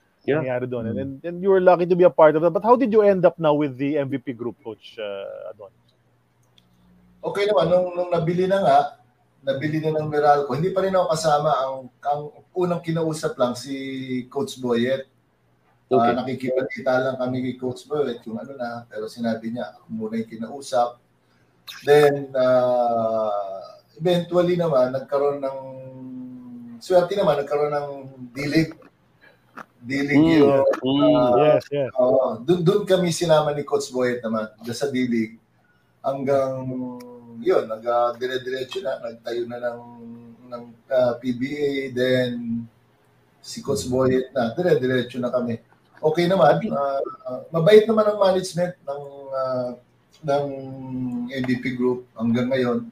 Malaking tulong din sila kahit medyo ang performance, honestly, kita mo naman, di pa rin kami nakaka-finals, kaya yun ang tinatawag. Hopefully, sana this Governor's Cup makuha namin. Pero, pati San Beda, no, Coach? Pati San Beda. Nabigyan kayo na pagkakataon. Alas magkasabayan eh. Nung nabili na nga yung Santa Lucia, tapos dinala kami ni Coach Boyet sa D-League, then dire-diretso rin si Coach Boyet na kinuha rin ng San Beda. Nung nag-resign si Coach Ronnie, siya yung pinalit ni MVP. Hanggang nakamusta na, ito na. Nakamusta na si Onchi. Kamusta na, pare ko? Onchi, kanina ka pa namin pinag-uusapan. Lord ka na replay. Pinakamabalik na player ng PBA. Pangalawa kay Coach Jaworski. At least pangalawa ka. O nga pala, Coach, nakalimutan ko itanong. Babalik lang tayo sa PBA. Ano? Mabilis lang. Yung nung rookie year mo, sino yung una nag-welcome sa'yo? Yo. Parang si Bilyamin. Bilyamin. Sa practice? Ano na yan? Parang alala ko si Yo yun eh. Lumayang pati. Talagang pag sinahod ka, hindi ka na iintindihin. Bahala ka dyan sa buhay mo. Iiwan ka. Balibag ka talaga eh. Practice ka? Grabe. Si Yoyo yun. Si Yoyo Bilyamin. Hindi ko makakalimutan. Talaga? Teka, magkakampi kayo na yun. Sa practice lang. Sa practice. Sa mismong game, Coach. Sinong ano? Yung kalaban talaga. Yung mismong game na. Well, hindi ko maalala pero alam ko hindi masyado eh. Hindi masyado akong nasasaktan doon eh. Si Yoyo lang talaga. Yoyo, naalala mo talaga yung teammate mo. Si Onchi ah. Sayang pala no, you entered the PBA mga 1 or 2 years after Mike Bilbao left Manila Beer House. Muntik pa maging kakampi sana yung idol mo. Diba? So hindi nangyari yun. May isa pang nanonood si Nathaniel Escobar, teammate mo raw sa Fiati. Mayor yun ang nasa South. Ay, Mayor, kumusta? Diba? May Mayor tayo nanonood, ha? Oo nga, dami nga all over. May nanonood nga from Toronto, from wherever, Las Vegas. Nanonood, may nagtatanong. Alam mo kasi nung sa Santa Lucia, ng PBL, at saka yung auto shoes, Yeah. Alas nabigyan kami ng ano eh ng visa ng 5 years. Yung iba yata naiwan na doon sila sila dami. Nandoon na sila. Nag-greener pastures sila. I'd like to ask Coach before we go into our regular segments dito sa ating show. Coach, siyempre matagal ka rin nagko-coach at hindi nababanggit and not too many people know except for those who are really watching that league, no. You've been a coach for a long time sa New Era University. Yeah. Yeah, diba? How did you get that job and then and kamusta naman through the years yung ups and downs performance mo, how's it been? Okay naman, meron din mga champion na pero hindi din sa liga talaga namin, sa minor. Pero tong huli namin minor league din pero yung breakdown basketball invitational sa Ateneo, kalaban namin ng championship noong July 2019, yung second team ng Ateneo. Pero naglaro rin si doon, si Ramos. Pero nawala sila, nagpunta sila yata sa Greece nung finals. Kaya hindi natin. Medyo maganda yung ano doon, maganda yung laban doon dahil nag-overtime pa yata yun. Pero yung naaso ko, most of the time, nasa semis lang eh. Semis. Okay. Oh, pero hopefully, sana, matuloy-uli yung na-ask ko dahil nga sa COVID. Yeah. Pero hanggang ngayon, nandun pa rin naman ako. Pero tigil pa rin. I would like to thank the na-ask ko Facebook page for posting this episode and inviting the na-ask ko fans to watch this episode. Marami nanonood taga na-ask ko ngayon, Coach, sa episode ninyo for sure. Diba? At so New Era, 19 years ka na, Coach, no? 2002 ka nag-start sa New Era. Oh, 2002. Yeah. Wow. Tama, 2. Oh, 2. Tama. Pero sa amin naman sa New Era, honestly, hindi naman ganun kalaki yung yung bayan. It's more on parang allowance lang, Right, hindi kagaya sa UAPNC. Kasi nga dahil member ako ng Church of Christ, dahil parang parang tungkulin lang kumbaga sana. Correct. Pastoral kasi, alam mo, yung pagmamahal mo sa basketball, kahit basta mag-coach ka lang, tuloy-tuloy. Kasi iba rin na nagko-coach ka kaysa assistant coach ka. Kasi pag assistant coach ka, parang walang pressure.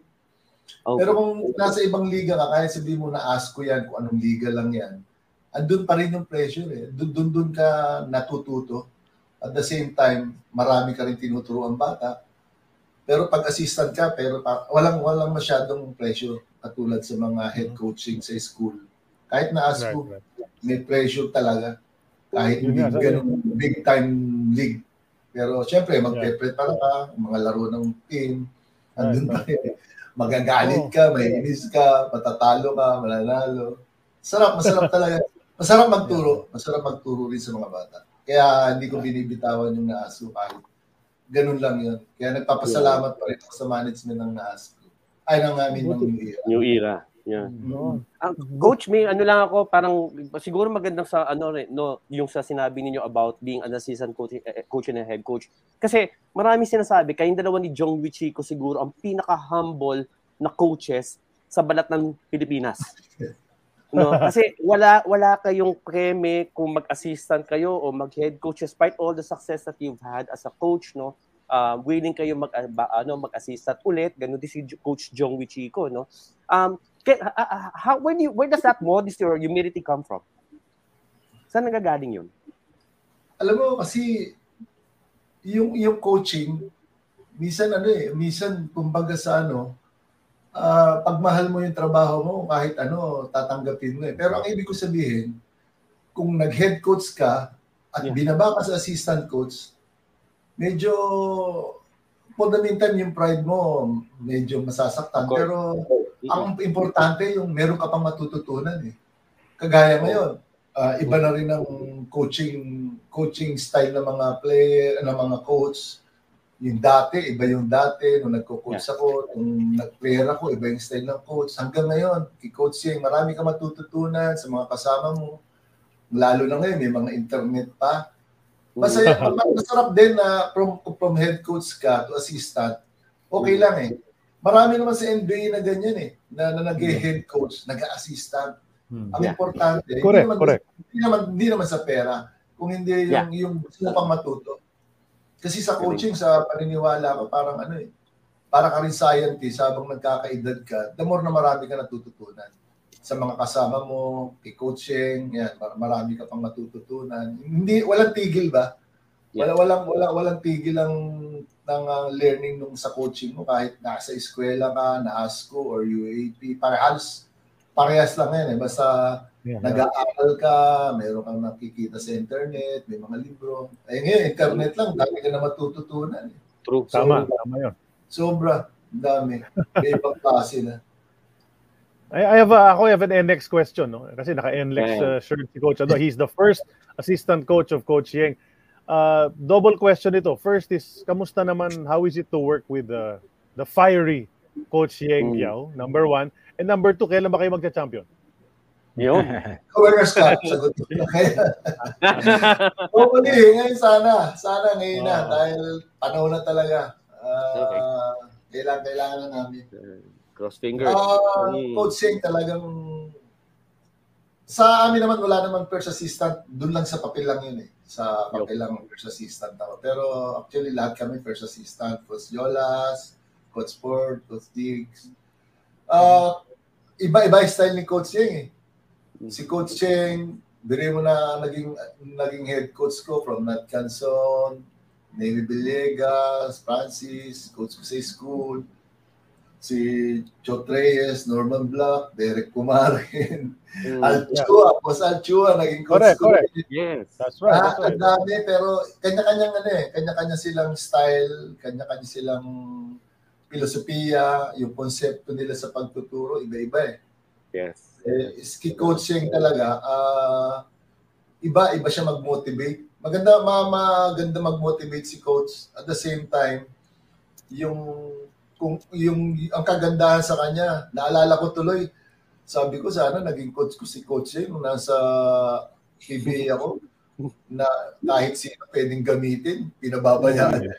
Tama yun. Ano yung mga coach ko, si Coach Joe, Coach sa Nat Canson, hindi na ako nagamit eh. Kay Coach Yeng, lahat gagamitin niya. Yun ang number one na nakita kay Coach Yeng, kahit sino, kahit third stringer ka, third group ka, gagamitin ka niya. Bibigyan ka ng tsansa na makapaglaro, na mabigyan ng pagkakataon na mag-improve ka. Kasi iba talaga yung playing time eh. Number one talaga. As a player, kailangan yung playing time mo medyo mahaba, nagkakaroon. Pag wala kang playing time, mahirap talaga maglaro. Tama. Mahirap. Coach, may specific... Sorry. Sige, Sid. Coach, may specific role ba kayo as an assistant ni Coach Yeng sa mga players? Meron naman kaming yun nga, una, wala naman first assistant lahat kami first assistant. Meron kaming mga, una, sa mga players, meron kaming mini-mentor, binibigyan kami ni Coach, sa itong tatlong players na to, mentor mo to, turuan mo to. Then second, merong ina-assign sa amin si coach na team para ikaw ang mag-scout, ikaw ang mag-report, lahat, anong ginagawa ng kanya-kanya kaming team. Sa akin, yung Viralco Entera Firma, yung iba, kanya-kanya. Then, scout mo yon, ikaw lahat magre-report, players' tendencies, offense-defense ng team, yun. Tapos pwede ka, open naman si coach, ang kagandahan kay coach, nakikinig si coach sa mga assistant coach kung ano yung maganda. Kung ikaw yung magre-report, papakinggan niya kung ano yung gusto mong maging rules o preparasyon. Tapos, pag hindi naging effective, tsaka yung kanya naman. Yun lang kagandaan kay coach eh. Talagang, pag ikaw ang reporting, sa'yo lahat mong gagaling. Nice. Yeah. Okay. Guys, ano pa? Any pahabol questions for Coach Adonis? Before we go into the regular segments. Iniintay ko yung pangako niya na Governor's Cup daw. Ilista na natin daw. I want to see. Kasi ganda ng trap ng imports. Yeah. Pero I'd like to shout out tayo sa lahat ng NEU Hunters, New Era University Hunters. Yeah, ang dami sunod-sunod sa comments. So nanonood yung mga former players mo or current players mo. They're all watching. So mabuhay kayo mga NEU Hunters, New Era Pride. Yes. Charlie, okay. you brought up Kiefer Ravena kanina. Maybe you'd like to ask that question? Oh, yun na nga. Coach, well, obviously, with the whole Kiefer Ravena hula-baloo, no? Nung nang bigla siyang nawala and all of that, nasa dyaryo naman yung mga storya na yan. Pero as a team, you know, now you're trying to address the absence of Kiefer Ravena. Hanggang ngayon ba pinag-uusapan o wala na? Goodbye Kiefer, na move on na ganun. Minsan di mo pwedeng pag-usap, lalo pag natatalo. Ganun, sayang na dito sana si Kiefer, ganun. Ganun lang usapan na pag natatalo, minsan malalabas si Kiefer. Pero syempre, ganun talaga eh. Kailangan move on ka na lang. Wala na si Kiefer. Kung sino lang yun yan, dyan sabi nga ni Coach, huwag na muna nating isipin kung babalik o hindi na. Pero syempre, kung bumalik, thank you. Kung hindi na, okay din. Ganun na lang. Parang kung sino lang yung players namin, yun na muna. Pero yun nga, pamisan-misan napapag-usapan din. Sayang. Laking bagay. Magaling si Kiefer. Malaking tulong sana offensively. Malaki sanang maitutulong siya. Okay. Well, yeah. Let's see how that goes. So basta, yung we will be watching the NLEX Road Warriors this coming conference, which starts next week. By the way, so bakbaka na yan sa PBA.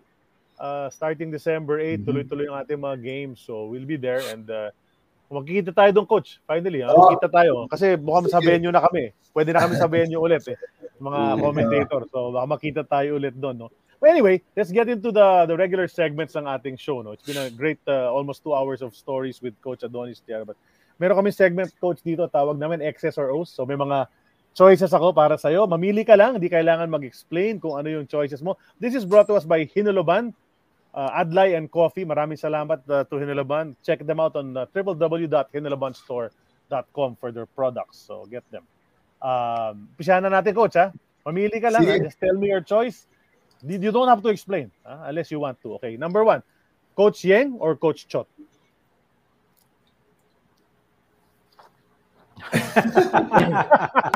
Una pa lang yung coach, Una pa lang.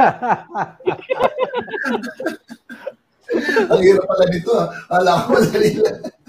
Pero kasi magaling Yeng Giao. Okay. Yang. Current coach kailangan. Okay, Nat Canson or Joe Lipa? Joe Canson. Joe Canson, okay. Joe Canson. Tabla. Marami na nag-combine ng mga. Okay. Nat Canson. Nat Canson. Kasi siya yung nakadiscover sa akin. Pero konti lang. By a nose yung lamang, By a nose, okay. Coach Joe. By a nose, You get the pun, Sid. Okay. Norman Black or Al Francis Chua? Coach Norman. Okay. Coach Norman, okay. Boyet Fernandez or Derek Pumarin? Coach Boyet. Boyet, okay. Dennis Espino or June Limpot? Dennis Espino. Espino, okay. Ryan Reyes or Joseph Yeo? Joseph Yeo. Okay. Magsanok or Esplana?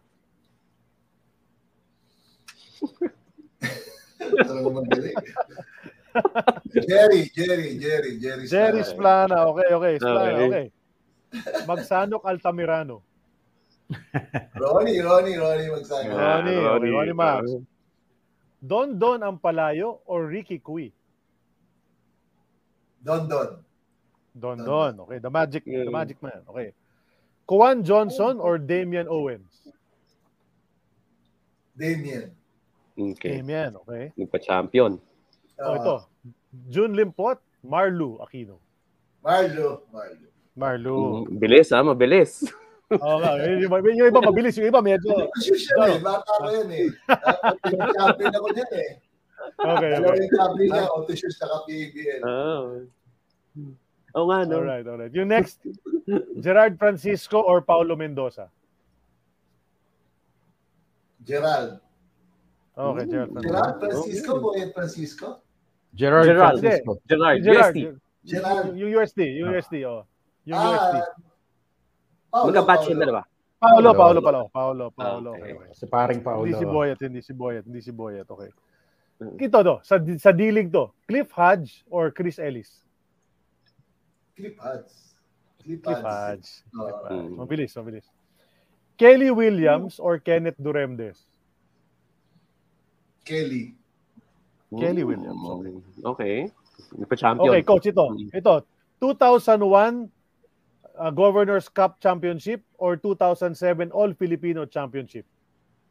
2007 All-Filipino. Oh, 7. All-Filipino talaga mas gusto ng ng mga lahat, di ba? Yan yung kulang ni Coach Sing daw eh. Oo nga. All-Filipino. Kailangan All-Filipino. Ito, susunod. Richard Del Rosario or Jason Webb? Bako. Richard. Okay, Richard. Mamaya kasama ko si Richard sa 3x3. Okay. Kenneth Duremdes or Berhel Meneses? Berhel. Si Mayor, isa pang Mayor. Okay. Don Bell Belano or Denok Miranda? Denok. Okay. Alex Cabagnot or Eugene Kilban? Alex Cabagnot. Lalim ng point guards, no? Oo nga, dami. Ali Pick or Chris Jackson? Chris Jackson. Stonewall, ha? Fayette University or New Era University? Mahal ko itong dalawa ito. Fayette. Alma mater. Playing or coaching?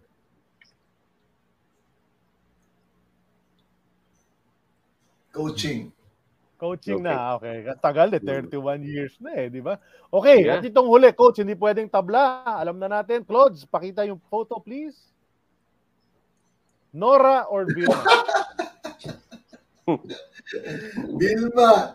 Vilma na naman. Okay. Another Vilma. Maraming salamat. That's Hinuluban X's or O's for episode 109 of An Eternity of Basketball. Thank you so much, coach. Next naman si Jay. Okay, sige. A question ni Noel to.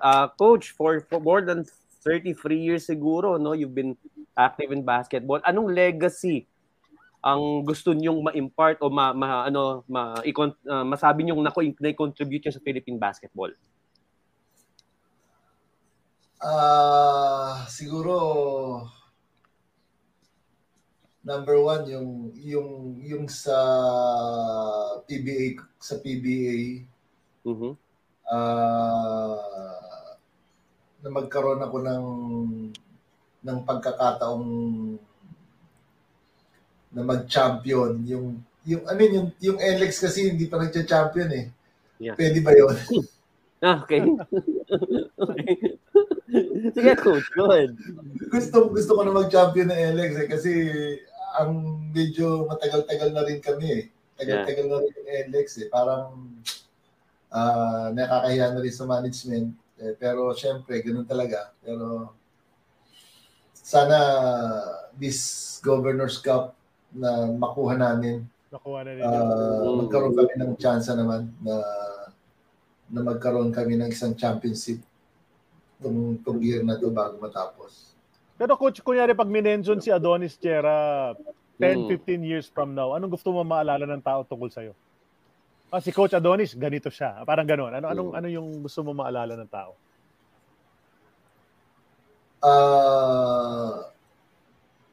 Siguro, yun lang.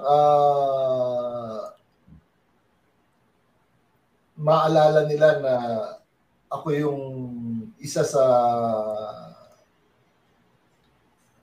pwede kong sabihin magaling sa point guard sa amateur.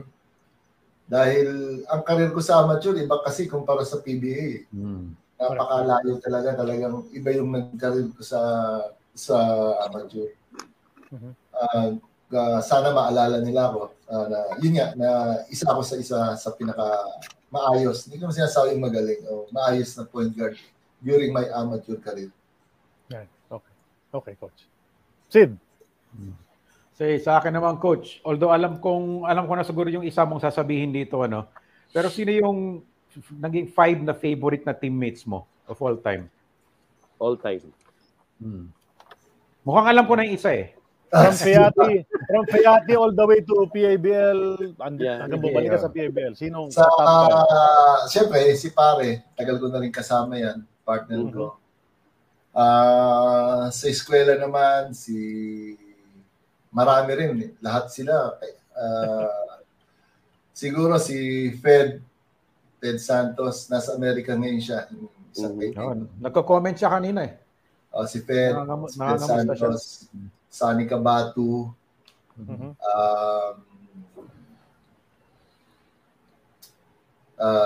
Jojo Villepando. Wow, okay. Jojo Villepando. Sino ba? Ang dami kong... Dalawa pa. As a player lang ha? Oo. As a player lang.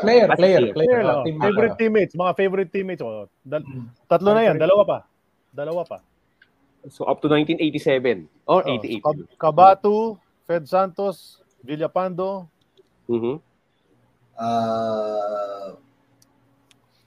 Dami kasi, di ba? Hirap. Sino ba? Sa PBA kasi hindi masyadong ano eh. Talagang puro amateur eh. National team.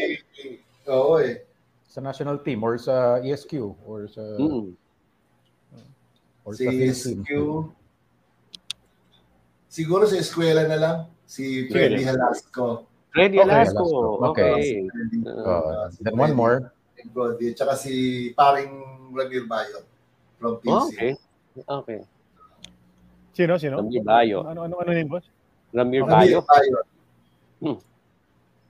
Bayot, okay. Okay. All right. Okay. Those are the 5 favorite teammates ni Coach Adonis. Huh? Who's the best player you ever coached? Yun. Sige. Rob Parker. Asa local. Rob Parker talaga. Local naman. May nagsabi kanina eh. Local talaga legit. Film daw talaga. May tinakbuhan lang daw dito. Yan. Arlo Aquino, Dennis Espino, Marlo, Dennis,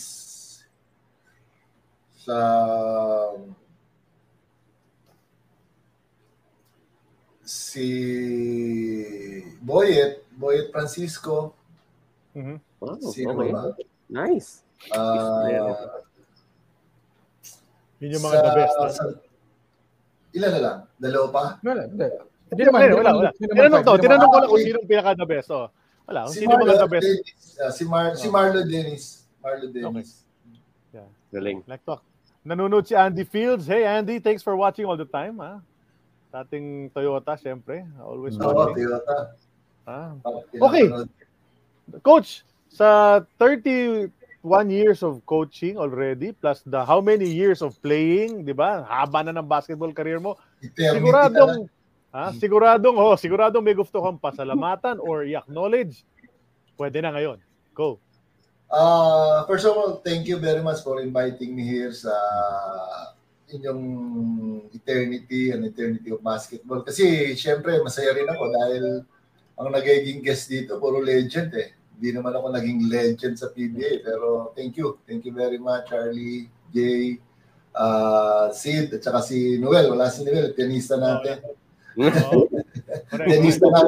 Tenista namin yan sa bubble eh. Thank you very much sa pag-imbita. Isang malaking karangalan. Una, gusto ko rin pasalamatan yung mga naging coach ko from school, sa amateur. Marami sila, hindi ko na mabanggitin. Siyempre, mga boss ko. Boss Bad Encarnado, Charlie Ferrer ng amateur ko before sa Talon Siper. Si Mr. Willie Pong, sayang, napakahilig pa naman sa basketball pero nawala na rin, sayang. Siyempre, ang NLEX na patuloy pa rin sumusuporta sa akin. Maraming salamat, Boss Rod, Boss Ronald, sa lahat ng mga bosses sa NLEX. At siyempre, sa pamilya ko, sa misis ko. Thank you very much for supporting me sa career ko. Tagal na rin. Talagang ito na yata yung para sa akin to, an eternity of basketball. No. Siyempre, higit sa lahat sa blessing sa akin, sa Panginoon Diyos na patuloy hanggang ngayon na nagbibigay sa akin ng blessing. Thank you. Thank you very much. Wow, okay. Thank you very much, Coach, sa inyong pag-accept ng imbitasyon namin. I wanted to say lang, one last comment. Looking good, Coach, despite the fact, sa dami ng coaching na ginagawa mo, pwedeng sumabog yung ulo mo sa stress and all of that. Pero looking good pa rin, ha? Si Coach Adonis. Looking young. Ayos, ha? Diba? Looking young pa rin. So, mayroon talaga mag-coach. Minsan, may time ka na, hindi ka na makatulog. Lalo na yung kay Bram Parker. Hindi yata ako na. Hanggang ngayon, naalala, nightmares pa rin hanggang ngayon. Oo, grabe. Ang hirap talaga mag-coach sa PBA. Napakahirap. Minsan may time pag natatalo ka, hindi ka makakatulog. Talagang kailan matibay ka talaga. Pero despite that, nandiyan ka pa rin, Coach. Yeah. So, mahal mo talaga. Mahal mo talaga yung coaching. Kaya nga, coaching over play. Pag nawala siguro to, baka mag-edad, ano na ako, 55. Nice.